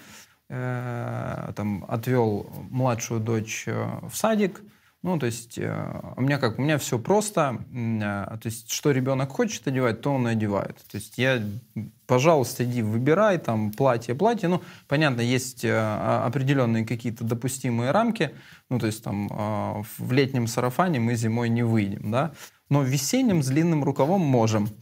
А, вот. А, ну и получается, мы пришли, пришли в садик, там проходит какое-то время, мне набирает супруга, ну и начинает рассказывать, что, что я делаю все не так, что, в общем, я та, такой, такой секой, и вдоль, вдоль и поперек не мог проследить нормально за тем, чтобы ребенок там одел какие-то штанишки, в которых ей там будет теплее, если вдруг она куда-то там пойдет. Ну, хорошо, виноват, так виноват. Что же, нужно исправляться. А, на следующий день идентичная ситуация, но я, естественно, да, там попросил, ну уж если вы хотите, чтобы ребенка одевали конкретно, вы мне приготовьте. Мне приготовили, да, ничего сложного. Как говорится, дважды два. Мы собираемся а, выходить из дому, э, я дочери показываю, что нам конкретно вот нужно одеть вот эти штаны, другой вариант не проходит, иначе мы с дома не выходим. Да, пока это все как бы в такой, в игровой, в легкой форме. Э, все, ребенок одевается, ну что потом происходит? Ну все-таки де, девочка, да? Я в этих штанах не пойду. Я говорю, стоп, ну стоп, да? И сейчас просто, опять же, э, ситуация, с которой сталкиваются все, ты же понимаешь, у тебя есть определенный тайминг, да, ты, ты уже рассчитал, что нужно отвезти ребенка в садик, потом тебе нужно быть там, потом там, потом там. Ну и, естественно, опаздывать не хочется, да, и ты уже начинаешь слышать от сознания мысли быстрее, быстрее, быстрее, быстрее. Да сколько можно, да хватит чухаться, да елки-палки. Вот, Естественно, на вопрос, почему эти штаны не подходят, дочь ответила, да они мне не нравятся, просто длина не моя. Ну, чем тут крыть? Длина не твоя, ну, все, она она садится, да, все, сапоги снимаются, куртка снимается, шапка вон, и она начинает снимать эти штаны. Ну, я понимаю, ну, да, хорошо, то есть степень моего раздражения уже достаточно высокая, то есть если я еще пока ничего не говорю, ну, естественно, в голове уже несется по полной программе, и что несется? Что я получу от жены. Не то, что она замерзнет в других штанах, а то, что я получу от жены в очередной раз. И вы знаете, я не хочу получать от жены. Ну, мне страшно, я серьезно говорю, да, это сейчас я рассказываю это с комизмом, но в тот момент мне было страшно, и я хотел, ну, как бы, ну, избежать этой ситуации всеми возможными способами. Естественно, говорю, э, хорошо, говорит, дочь моя, что мы будем делать? Она говорит, я одену другие штаны. Она находит какие-то там другие штаны другого цвета, но я понимаю, что они тоньше. Ну, ну они реально тоньше. Я говорю, ну подожди, нет, мы не можем одеть эти штаны, потому что ну, мама, мама сказала одеть конкретно вот эти. Ну, я начинаю настаивать на своем, начинаю настаивать достаточно агрессивно. В общем, я беру эти штаны, в итоге а, из-за раздражения, да, я там швыряюсь этими штанами, говорю, все, мы никуда не выйдем, ты никуда не пойдешь. Ну, а дитё тоже упертое оказалось. Говорит, не вопрос. Ну, то есть она просто садится на пол и сидит. Ну, я понимаю, что как бы работа дела не ждет, одевай. То есть она одевает, одевает свои штаны, э, ну, те, которые потоньше, вот, э, ну, спасло, погода была, скажем так, не такая холодная, штаны, э, штаны подходили, ребенок не заболел, но сам факт, то, что я отследил, мои действия, да, агрессия, раздражение были вызваны тем, что я боялся, что меня начнут обвинять. То есть я принял на себя это чувство вины. Я согласился с той моделью, скажем так, отношений с ребенком и отношений с супругой, которую мне предложило сознание. А мне сознание предложило роль суперотца, который прекрасно знает, как нужно одеть, который прекрасно знает, как нужно ладить, который вовремя отводит в садик, у которого вообще вот все прям по струнке. Но, к сожалению, тот образ, который нарисовало мне мое сознание, вот вообще не коррелировался с тем, что э, нарисовало сознание жены про образ меня. Э, смешно, да, смешно. Ситуация обыденная, то есть многие одевают своих детей, но сам факт, да, то есть я проявлял агрессию к пятилетнему ребенку, там, взрослый мужчина, э, исключительно из-за чувства страха быть обвиненным. Я буллер. И я не остановил это на себе в тот момент. Да? Я не посыпаю голову пеплом, не говорю о том, что какое плохое, но это ситуация, ребята, и она не единична. В каждом дне, общаясь с близкими людьми, общаясь с коллегами, мы всегда будем слышать предложение от сознания кого-то в чем-то унизить, обвинить или проявить агрессию по отношению к нему.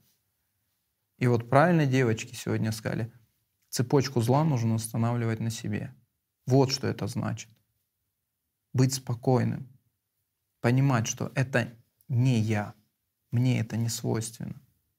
И все. И если мы такое позволяем себе по отношению ну, вот, к своим детям, то что можно говорить уже о тех людях, которых мы не знаем? То есть как там способно разгуляться сознание? О какой этике и морали можно говорить? Так что вот такой пример. Саш, ну ты действительно рассказал его весело, я его слушала.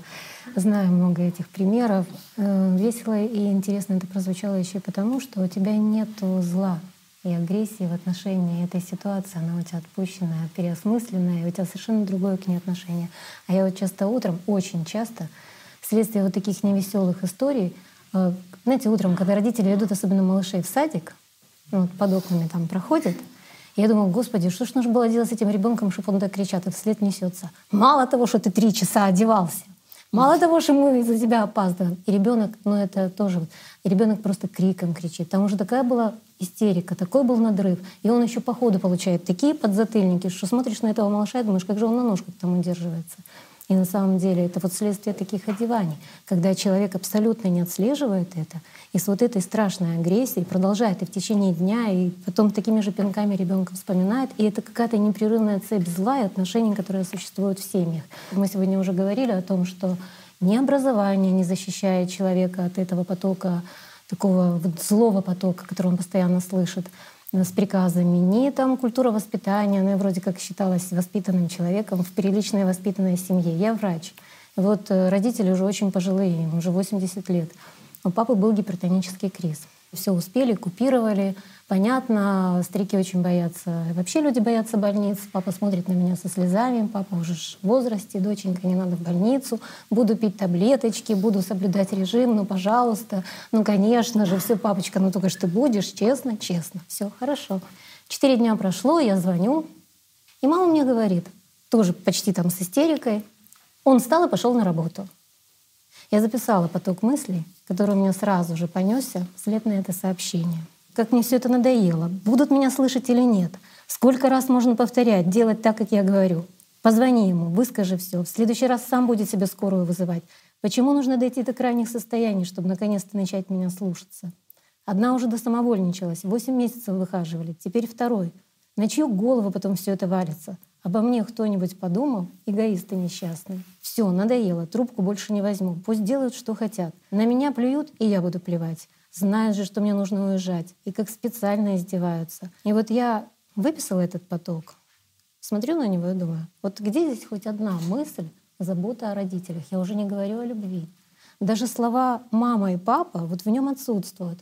Ну, я просто вспомнила, сколько было таких истерик, это сейчас я их записала, посмотрела. Потом я позвонила папе. Но маме я сказала, ты иди пей валерьянку, посмотри что-то хорошее, я с папой сейчас поговорю. Я вот полностью отпустила эту ситуацию. Я понимаю, что ну, силой я не заставлю. И я понимаю, как работает система. Вот что самое главное. Вот в том потоке, который пришел ко мне, абсолютно эгоистичным, это же была истерика эгоиста, ничего там больше не было. Точно такой поток пришел к папе. Чем он будет думать обо мне? Его сознание обо мне думать не будет. Этому пришел приказ. Встань, тебе надоело лежать, пойди куда-то там. И все. А он это встал и сделал. Вот то, что происходит с нами, когда мы не отслеживаем эту работу сознания. Поэтому какая претензия к папе? Сейчас мне это понятно, и у меня ее нет. И самое главное, я знаю, что как только я уберу внимание, зачем была вся эта ситуация? Это была ситуация провокация чтобы я понервничала, папа еще больше понервничал. Вот забота дочери врача, да, накричать на родителей так, чтобы появился второй гипертонический криз. Ну вот, ну что, я просто занялась своими делами. Я не звонила ни этот вечер. На следующий день папа позвонил сам. А у меня вот такое-то давление, таблеточки я пью, что мне делать дальше? А я говорю, а ты где, на работе? Он говорит, нет, я дома. Все хорошо. Поэтому отделяться от этого зверя, наблюдать за ним, так как рассказывает об этом Игорь Михайлович Данилов, так как описано в книгах Анастасии Новых. То есть самым простым, вот первое, что дают знания, они дают в руки человека щит, защиту. Как только мы видим этот негативный поток, и как мы сами говорили, начинаем ужасаться. Нет, я не хочу быть, чтобы это была я. Я помню, когда я это сделала первый раз. Ну, я прочитала книжки. Я уже согласилась. Мне было приятнее согласиться, что я личность, духовное существо. Я с этим согласилась. Дальше начала получать опыт. Ну, а все вокруг общаются, как и общались. И я еще не получила большого опыта. Не все знали, что ты да, личность, да? Еще все. И вот в очередной раз там, в процессе какого-то эмоционального там, выяснения с сыном, я уже не помню по какому поводу, я уже ловлю себя на том, что я ж личность, но я так кричу. И я вспомнила инструкцию. Надо остановить. Ты можешь... Вот, что мне было очень важно понять. Я могу остановиться в любой момент. И я этому поверила. И запомнила, что нужно пойти и записать мысли. Я вот останавливаюсь, бегу в свою комнату, беру ручку и начинаю это все выписывать. И вот действительно я помню, когда я выписала этот поток, вот, извините, все то помойное ведро, которое должно было вылиться еще дальше на сына, потому что он же еще не остановился. Мне казалось, что я такого не говорю. Ну, как бы не собиралась сказать. Но когда я это все прочитала, я помню, что я сидела вот так, закрыв глаза, и думаю, нет, вот это точно не я, и вот этого я больше делать не хочу. То есть я даже не осознавала, насколько ужасно все, что я ну, собиралась кричать под управлением, под диктовку сознания. А ведь это делала много раз. Я просто сейчас почему это вспомнила, вот сейчас, когда нам сознание говорит, да нет, ты никуда не идешь, ничего у тебя не меняется, вообще ты конченый, никакой, ну вот такой. Меняется это намного легче. Я помню эти самые первые шаги. И вот самое главное, вот выбор этот сделать себе, все таки я больше не хочу так жить. Вот так существовать не хочу, хочу жить. И по одному шагу, вот буквально оно так... Я просто знаю, сколько вот неверия иногда у людей. И они говорят, да нет, ну это так рутина, да ничего не меняется. Меняется, очень меняется. Я даже вспоминаю, когда буквально там вторая, третья передача, но я же уже согласилась, что я духовное существо. Ну я уже не сомневалась, я была в этом уверена.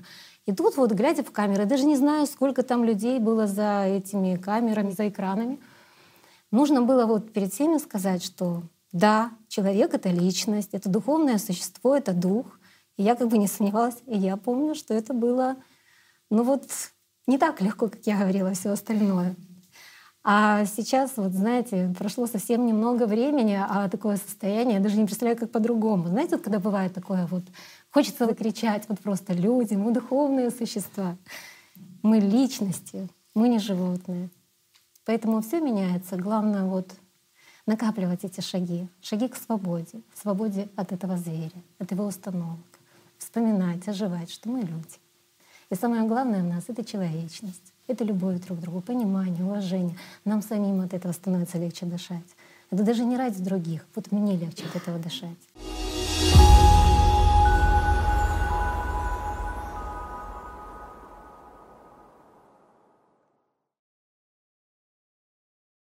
Все просто. Все начинается с того, что сел, спокойненько расслабился и посмотрел, что у тебя в голове. С откуда приходят мысли и куда они идут. Кто тебе их посылает, когда ты этого не просишь. Вот на ровном месте человек просто сидит, ни о чем не думает, расслабился, ему бац, обезьяна в голове. Ну ты что, зоопарк, что в твоей голове обезьяны бегают? Или ежики ползают? Ну так же, они в картинках живут друзья, знакомые, которые начинают болтать, которые тебе 7 лет не нужны. И тут же человек забывает, что он сел там типа практику сделать какую-то по освоению, увлекся мыслями и пошел чем-то заниматься. Тут же ему сразу дел куча. Ну кто, кто с этим не сталкивался? На самом деле, да? А вот весь фокус заключается в том, что сел, сидишь и наблюдаешь. Вот когда ты поймешь, что мысли не твои, и ты ими не управляешь, вот тогда ты начинаешь понимать, а кто ж тогда ты, если ты не управляешь мыслями. Появляется первый момент разделения — мысли, потоки, которые нападают, агрессивные, неагрессивные. Приходит понимание. Это то, что идет из внешнего круга. Внешний круг — это что? Вторичное сознание. То есть то, что идет из внешнего, от системы оценка, но я себя чувствую, я себя ощущаю в этом моменте. Я понимаю, пришла мысль, мне стало как-то химия заработала, мне стало неудобно не по себе. Понятно, кто я тогда в данном случае? В данном случае я себя воспринимаю как первичное сознание. Все равно привязанное к материи, оценка, но есть понимание, что есть и враг. А вот как раз один из первых этапов — это как личность, почувствовать, кто ты как личность, что ты есть вообще, не то, что кто ты, вообще, что ты есть как личность, что ты не сознание. Потом прочувствовать, что есть первичное сознание, есть вторичное. Ну, вначале первым, что мы чувствуем, это вторичное сознание, агрессия на первичном. Мы находимся еще на позиции первичного сознания. Потом только мы можем уйти как личность. Но даже с позиции первичного сознания, когда мы начинаем отвергать влияние извне самой системы, мы уже усиливаем позицию личности. Мы не столько энергии, той, которая идет нам на жизнь. Опять-таки не надо путать энергию, то, что вы съели морковку с колбасой, это все замечательно, но это энергия для вашей машины. А вы как водитель этого автомобиля, вы как раз обладаете другой энергией и питаетесь немножко по-другому. И вот в данном случае вот эта энергия жизни, энергия внимания, которая заставляют ехать этот автомобиль вправо или влево, который вы колбасой с морковкой заправили только что. Вот она и должна распределяться правильно. После того, как вы поняли, что есть и внешнее влияние, от него начали отказываться, воспринимать, ограничивать, начинается понимание, а кто дальше ты. Угу. То есть простой вариант. Простой, самый, самый банальный простой вариант. Когда вы чувствуете, понимаете, что вы, допустим, с позиции первичного сознания, но что оно хочет? Оно влияет на тело, оно контролирует, ну, скажем так, элементарные процессы жизни. И вы понимаете, что оно ограничено интеллектуально. Но есть и тот, кто смотрит за этим всем. То есть вы, тот, кто выдает эту энергию, и благодаря которой есть и первичное сознание, и вторичное сознание. И кто ж тогда вы? И вот, вот это кто вы, это как раз тот, кому первичное сознание рассказывает, показывает, создает какую-то жизненную ситуацию под диктовку вторичного сознания. Почему вот у нас самый основной такой мировой экран или экран всего мира, откуда идет вся информация потоковая, это вторичное сознание. А первичное сознание — это ребенок, который и вот многие себя чувствуют как ребенок, которому хочется поиграться, несмотря на то, что там дедушка уже или бабушка в куколке или с автоматиком побегать, там, в пулялки какие-то поиграться. Вот это вот и есть первичное сознание. Оно, как правило, оно остается на уровне там, 5-6-летнего ребенка развития. Но за этим всем процессом стоит личность. Когда ты понимаешь, кто ты, и вот с этого начинается первое, самые первые моменты, самые первые шаги на духовном пути. Почему? Потому что как личность ты можешь вкладывать внимание в первичное сознание, вторично, а можешь развивать свое духовное. И вот как только ты начинаешь как личность определять свое внимание, это спокойно, это радостно. Это без всякого нажима и насилия, потому что тело здесь вообще ни при чем. Говорят, вот как после духовной практики там человек себя плохо чувствует. Да не может человек после духовной практики себя чувствовать плохо или еще как. Это не влияет на тело вообще никак. Потому что все процессы происходят вне тела, то есть уже на энергетическом уровне. И вот когда как личность ты начинаешь вкладывать внимание уже, распределять, сознанию ты даешь немножко, а в духовное больше. Появляется что? То внутреннее тепло. Не физическое тепло, а энергетическое, скажем, которое вот как раз вот этот свет, вот это тепло, которое мы вот для того, чтобы его как-то выразить в этой трехмерности, мы называем это любовью, счастьем, ну и многими другими такими синонимами того, что действительно прекрасно. Описать его крайне сложно. Это все, все виды краски. И все самое интересное, что здесь есть, оно становится блеклым и серым по сравнению с тем чувством. То, что дает чувство жизни. Правильно?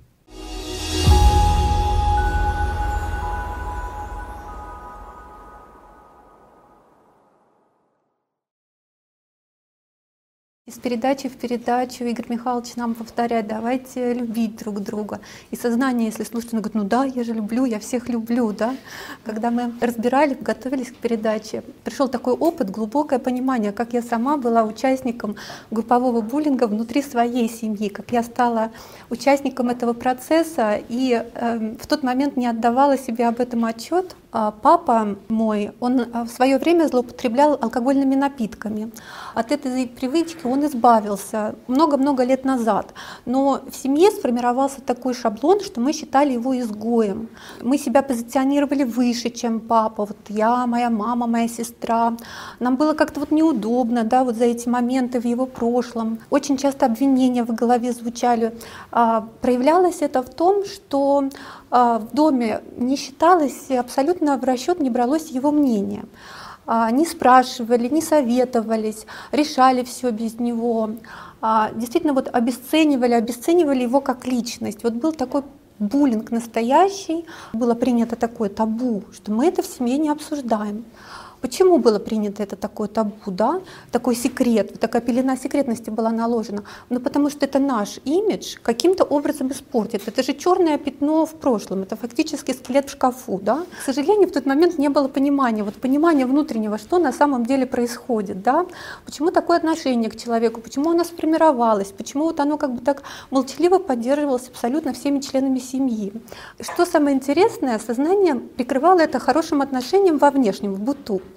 А вот нечеловеческое отношение к человеку как будто бы игнорировалось. И все время шло такой момент а, подозрительности. Вот какой-нибудь день рождения, застолье семейное. Все смотрели, а вдруг он выпьет, а вдруг он там как-то себя не так поведет в результате.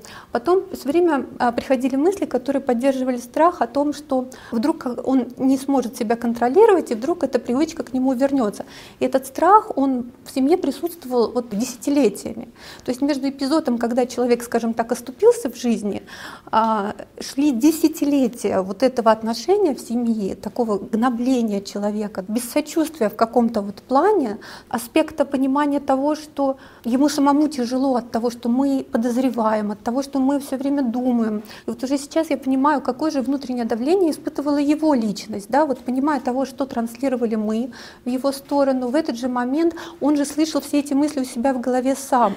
И вот этот вот э, буллинг, он проявлялся, вот и задавала себе вопрос, почему? Я нашла ответ. Вот это гордыня, да, внутренняя гордыня, моя гордыня в тот момент, а, отстаивание позиции, вот этот вот страх, что о тебе подумают, он, получается, превзошел э, любовь настоящую, превзошел поддержку человеческую, произошел вот это вот понимание того, как тяжело человеку сейчас.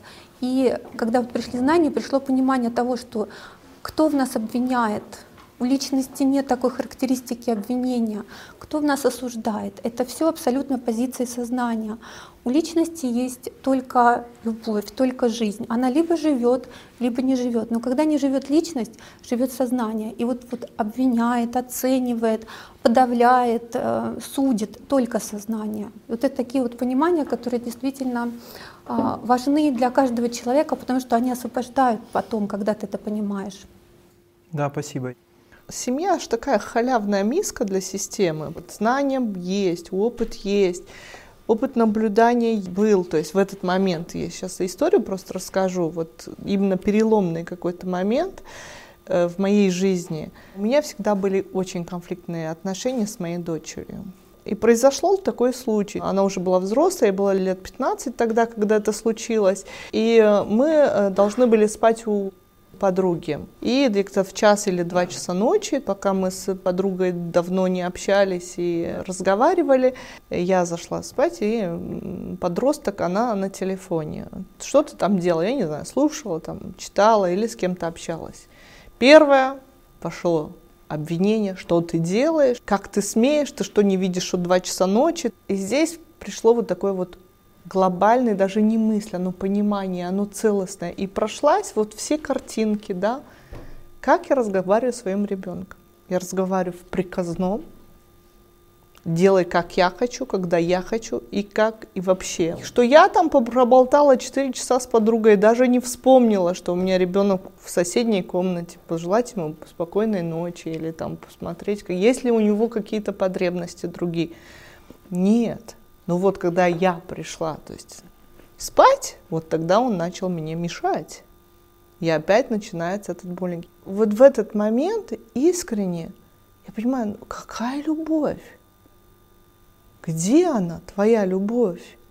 Если ты последние 15 лет, как с маленькой собачкой, пришел, сол, встал, одел, обул, пошел, все. Других у нас разговоров практически, если они есть, они вот какие-то вот ну, чтобы так было, вот эта маска идеальной мамочки, которая должна накормить, там, я не знаю, они не искренни. И вот понимание, что общение с ребенком у меня было чисто. Вот сознание воспитывает другого сознания. Одна собака воспитывает другого щенка. И все. И тогда у меня проснулся этот, даже не проснулся, он был, конечно, потому что каждая мама любит своего ребенка искренне. И я подошла ну, ответная реакция, понятно было подростка, да, на вот эти обвинения. Она мне сразу сказала, а ты что до сих пор делала, мамаша, да, то есть, ну, уже возраст позволял ответить, да. И я просто подошла, обняла ее, я извинилась искренне, но это было искреннее извинение. Мы проболтали до 6 утра, э, мы проплакали, мы просмеялись, мы просмотрели все там и фотографии, и вспомнили многое, и она наконец-то, может быть, избавилась от этого страха, который был у его сознания ко мне. Да? И с тех пор у нас, я не говорю, что мы там не ссоримся, но это другие отношения. Это именно отношения уважения, любви, а не я сказал, ты не сделал. Все. То есть заканчивается этим. То есть каким-то приказом и обвинение невыполнения вовремя этого приказа. И это совсем разные вещи. И тогда не только ты меняешься, но меняется и человек, и я знаю, потому что это несколько лет уже прошло э, с этого события. Я вижу, как она меняется, что у нее другой опыт общения с другими людьми. Да, это выбор, но она понимает, что у нее есть выбор. В последней передаче Игорь Михайлович такую фразу сказал. Если человек полон любви, как можно его заставить сомневаться, что любви нет? И так легко и приятно жить в мире, где есть любовь. И когда мы обращаемся с любовью к любому человеку, то есть нет разделения, а любовь может порождать только любовь. Спасибо, Таня, за этот пример, потому что очень откликается. И я тоже хочу поделиться своей историей взаимоотношений с мамой. С самого детства я считала, что мама ко мне относится вот точно так же, Таня, как ты рассказала, как ты относилась к своей дочери. Что не сделаю, все не так. Что не скажу, все не так. И, конечно же, в ответ э, у меня было проявление раздражения, определенного сопротивления, агрессия была, и э, происходил такой пинг-понг. Э, она мне, я ей в ответ. И это продолжалось довольно длительное время, уже даже когда я повзрослела. Эти отношения, они вызывали во мне напряжение. Но я на тот момент не понимала причину Э, такой вот э, своей внутренней агрессии по отношению к маме.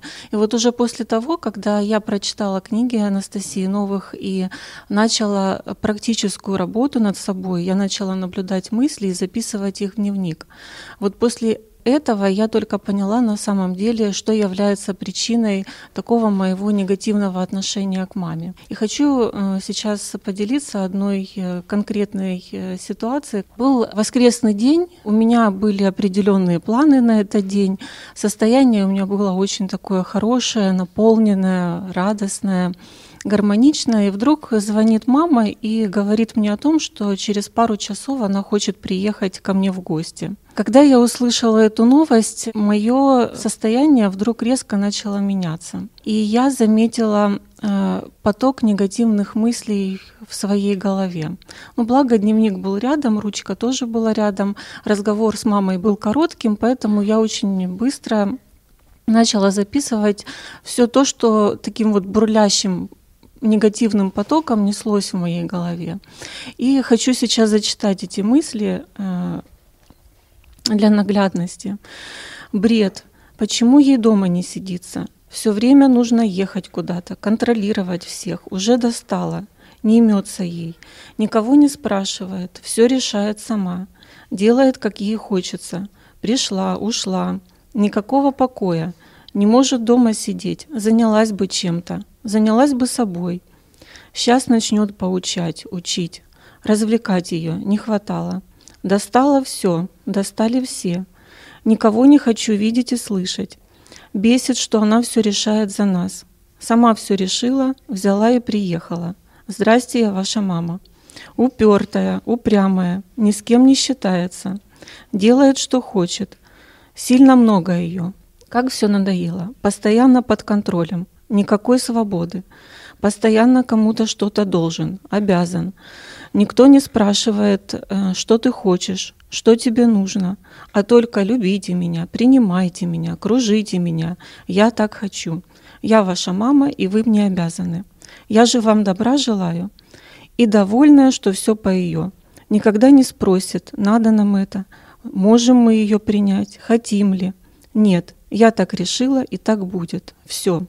И вот самое интересное, когда я выписывала вот эту всю грязь, э, я уже в тот момент э, понимала, что это э, не мое, что мне это навязывается моим сознанием. И, наверное, вот помог увидеть сам контраст между тем состоянием, которое у меня было до звонка, до разговора с мамой, и то состояние, которое я уже испытывала э, на тот момент. И когда я закончила выписывать все эти мысли, я уже четко и ясно понимала, что это совершенно не мое. После такого понимания пришло сразу принятие ситуации. Наступило такое вот внутреннее спокойствие. И на фоне этого спокойствия благодарность Богу за то, что я вообще смогла это увидеть. Я смогла увидеть, э, что это не принадлежит мне. И только после того, как уже мама приехала, и мы сели за стол пить чай, я вдруг увидела вот в ее глазах такую искреннюю, неподдельную радость от этой встречи. И, конечно же, из того, о чем рассказала мне сознание, э, ничего не реализовалось. Вообще, на самом деле, все очень просто, когда ты эти мысли не принимаешь и дальше не крутишь в своей голове. Вот я задала себе вопрос, а если бы я это не выписала сразу? Вот если бы я согласилась с этими мыслями и дальше ну, сидела бы там, ждала, когда мама приедет в гости. Конечно, бы какая-то часть этой агрессии, она бы внешне проявилась в моем поведении. Если бы не в словах, то ну, в любом случае это мама прочувствовала бы. А если бы я вообще не работала над собой и не наблюдала бы за этими мыслями? И вот насколько важно, когда ты действительно э, принимаешь эти знания в свою жизнь и начинаешь э, практически работать, вот тогда виден настоящий источник этой агрессии — это твое сознание. Да, спасибо, ребят, большое. Подведем итоги, да, вот э, блока касаемых э, личных примеров. То, что нам удалось найти, мы, мы с вами поделились. Это как раз и есть э, основное определение, то, что главный буллер в этом обществе это является сознание. Да? Мы от него никуда не денемся. Те примеры, которые мы сегодня проговорили, они показывают, ну, скажем так, алгоритмы действия сознания, они показывают бескомпромиссность, а, жестокость и ненависть да, вот этой программы по отношению к каждому человеку. Ну, естественно, сегодня будет логичный вопрос э, для нас, для всех, а возможно ли вообще да, жизнь в этом обществе по-другому? Возможно ли жить без буллинга? Э, и если да, то ну, интересно было бы узнать, то как. Сегодня ну, вот все, кто делился своим опытом и пониманием выхода, в чем лежит выход, то у всех звучало такое, такое слово, да, как любовь, человечность, что именно в этом выход. И Недавно на АЛЛАТРА ТВ вышел фильм, который так и называется «Жизнь. Любовь, дарующая свободу». И вы знаете, когда он вышел, вот даже сейчас, вот само название «Любовь, дарующая свободу». То есть вот в самом названии уже ответ. Во-первых, свободу от кого? От вот этого зверя внутри себя. И дарует что? Именно любовь. Это фильм, который стал результатом международного социального исследования, которое провели сами люди из более чем 180 стран мира. И почему это исследование вообще решили сделать, чтобы понять, а что для нас по-настоящему ценно, что нас объединяет, что для нас важно, в каком мы мире хотим жить. И вы знаете, вот когда пересматривала его в очередной раз, то хотела просто выписать для себя ну, какие-то вот, э, слова людей, которые вот, больше отзываются. Или... Я просто заметила, что я конспектирую буквально каждую минуту. Настолько видно, что люди, все мы люди, чувствуем свою истинную природу. И просто сейчас вот несколько все таки приведу слов, как люди понимают это. Когда чувство любви есть в людях, тогда человека можно назвать человеком. Человечность — это высшая степень любви, это международный язык. Наша, наша единственная миссия на планете — любить всех. И даже когда и президенты, и дипломаты тоже говорят, то есть, ну, да, то, что все люди прежде всего, и что природа человека заключается в том, что мы должны жить в мире и согласии — и что единственное решение всех проблем — это смелость любить и храбрость служить. И если мы хотим, чтобы добро победило, нам нужно взращивать добро внутри. И когда вы будете в мире с самим собой, вы найдете путь, чтобы любить других. Запомнили слова одного профессора, доктора философских наук. Он говорит, что сегодня в социогуманитарных науках считается, что мир переживает глобальный духовный кризис, и что нам каким-то образом нужно перейти от Homo sapiens в Homo spiritus, то есть от человека разумного в человека духовного, чувствующего.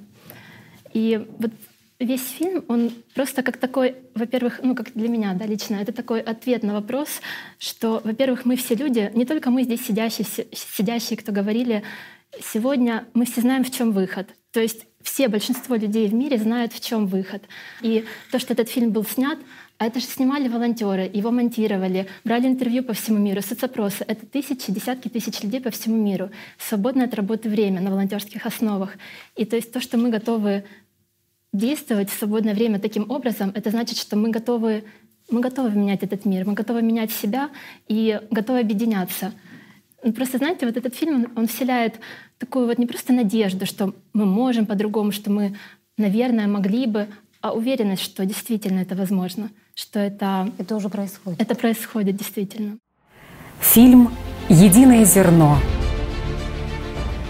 Жизнь. Любовь, дарующая свободу.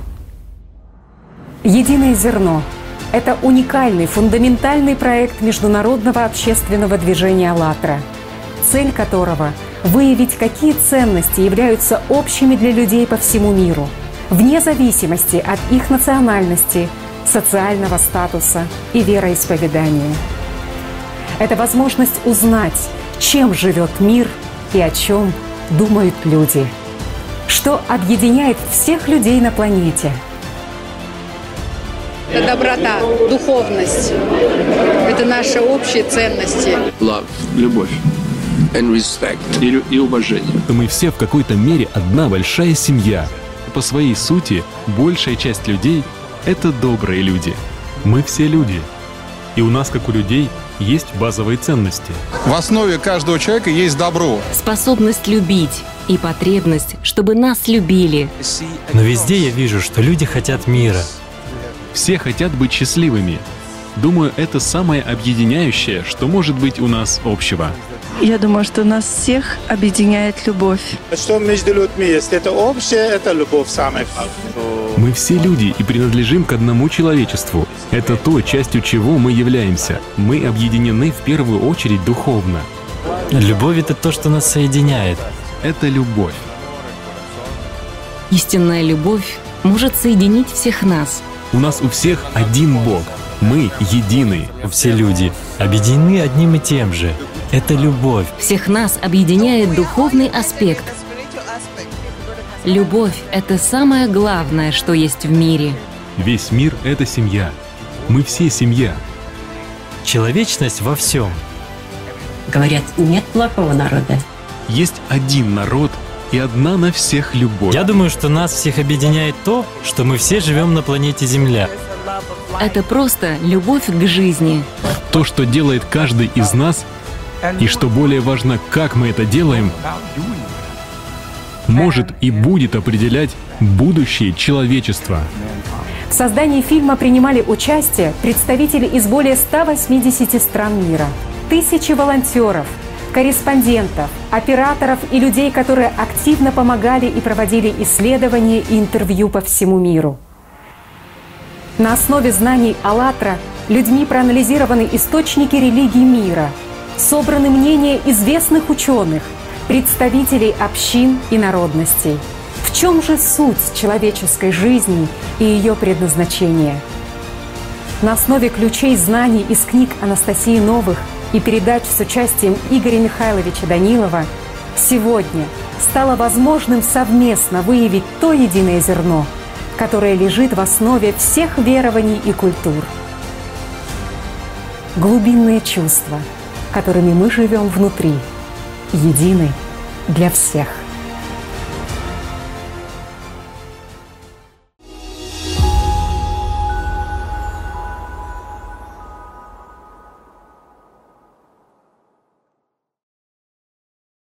Интересно, что 4 мая объявлен Международным днем свободы от буллинга. Но ведь мы каждый день своей жизни, каждое мгновение можем превратить в мгновение свободное от буллинга. Но мы должны это сделать, потому что вот в передаче «Правда жизни» Игорь Михайлович сказал, ну кому нравится вот пребывать вот в этом негативе, да, когда ты внутри удручен, подавлен, когда все плохо. Ну кому нравится это состояние? Да никому это не нравится. И насколько мы раскрываемся, насколько мы чувствуем вкус жизни, насколько мы понимаем, что это вот действительно жизнь, когда внутри легкость и свобода, когда радость, когда счастье, когда это выплескивается из тебя на отношения с окружающими людьми и расцветает все вокруг, и каждый день превращается в счастье. И вот из таких дней и ткется наша жизнь, жизнь в ее истинном понимании. И все начинается с каждого из нас — остановить буллера внутри себя, и все наладится. Все просто. В общем, пока наука будет раздумывать, становиться ли нам людьми, разрешить нам быть людьми или оставаться на положении человека-животного, очень важно понять, что каждый из нас в любой момент может принять это решение. И это решение не зависит ни от того, что говорит наука.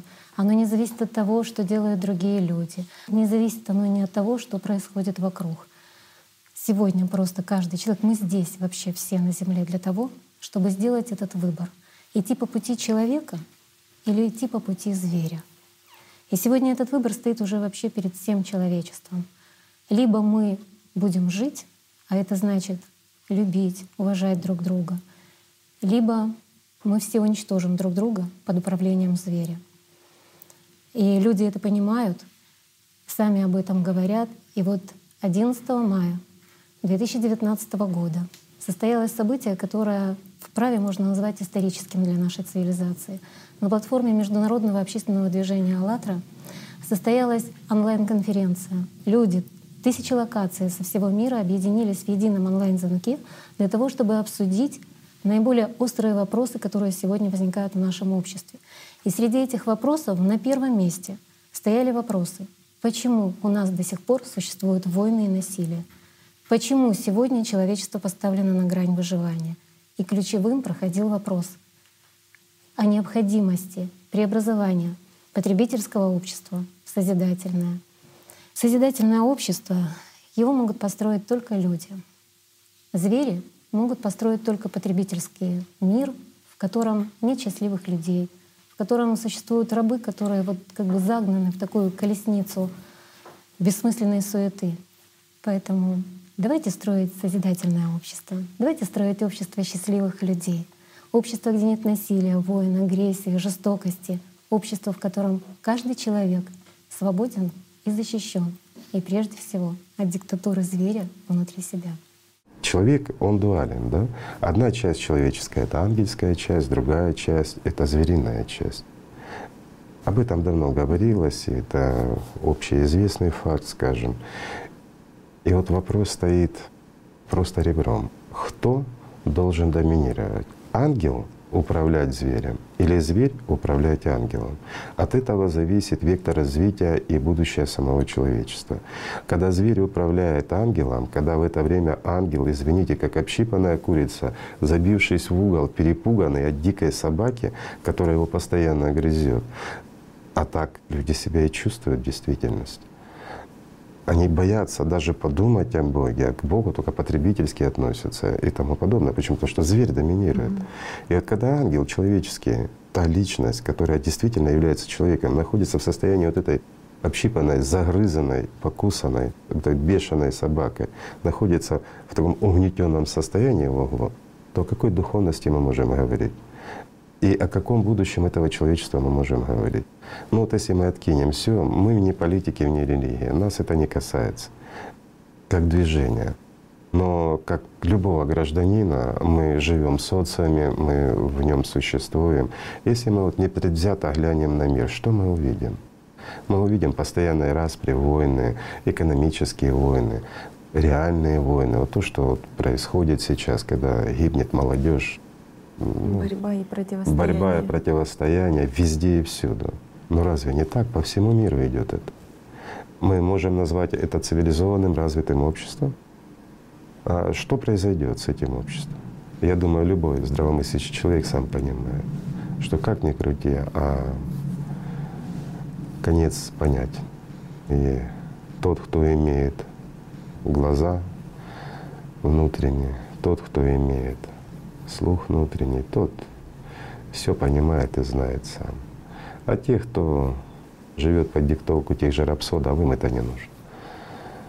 Это все равно. Так вот, если будет по-другому, когда ангел будет держать на жестком поводке вот эту собаку бешеную, которая является звериной частью человека, она ненасытна.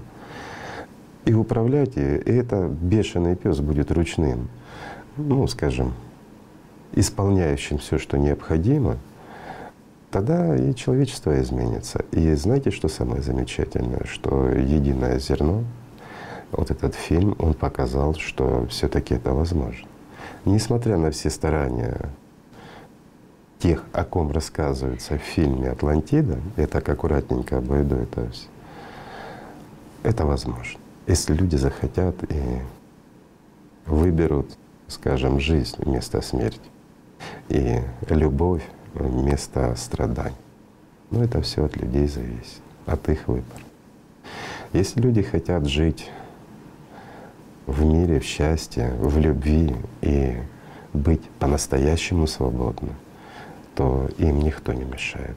Они могут взяться за руки и подружиться со всеми. И это будет.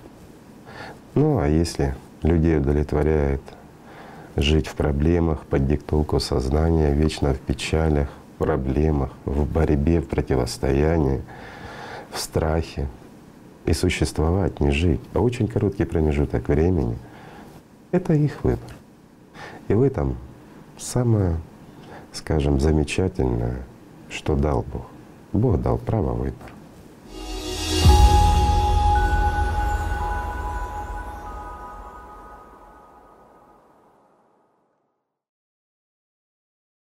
Ну что же, ребят, спасибо всем большое, что были с нами и по ту сторону экранов, и здесь в студии. На этом игра наша заканчивается. Большое спасибо и всего доброго.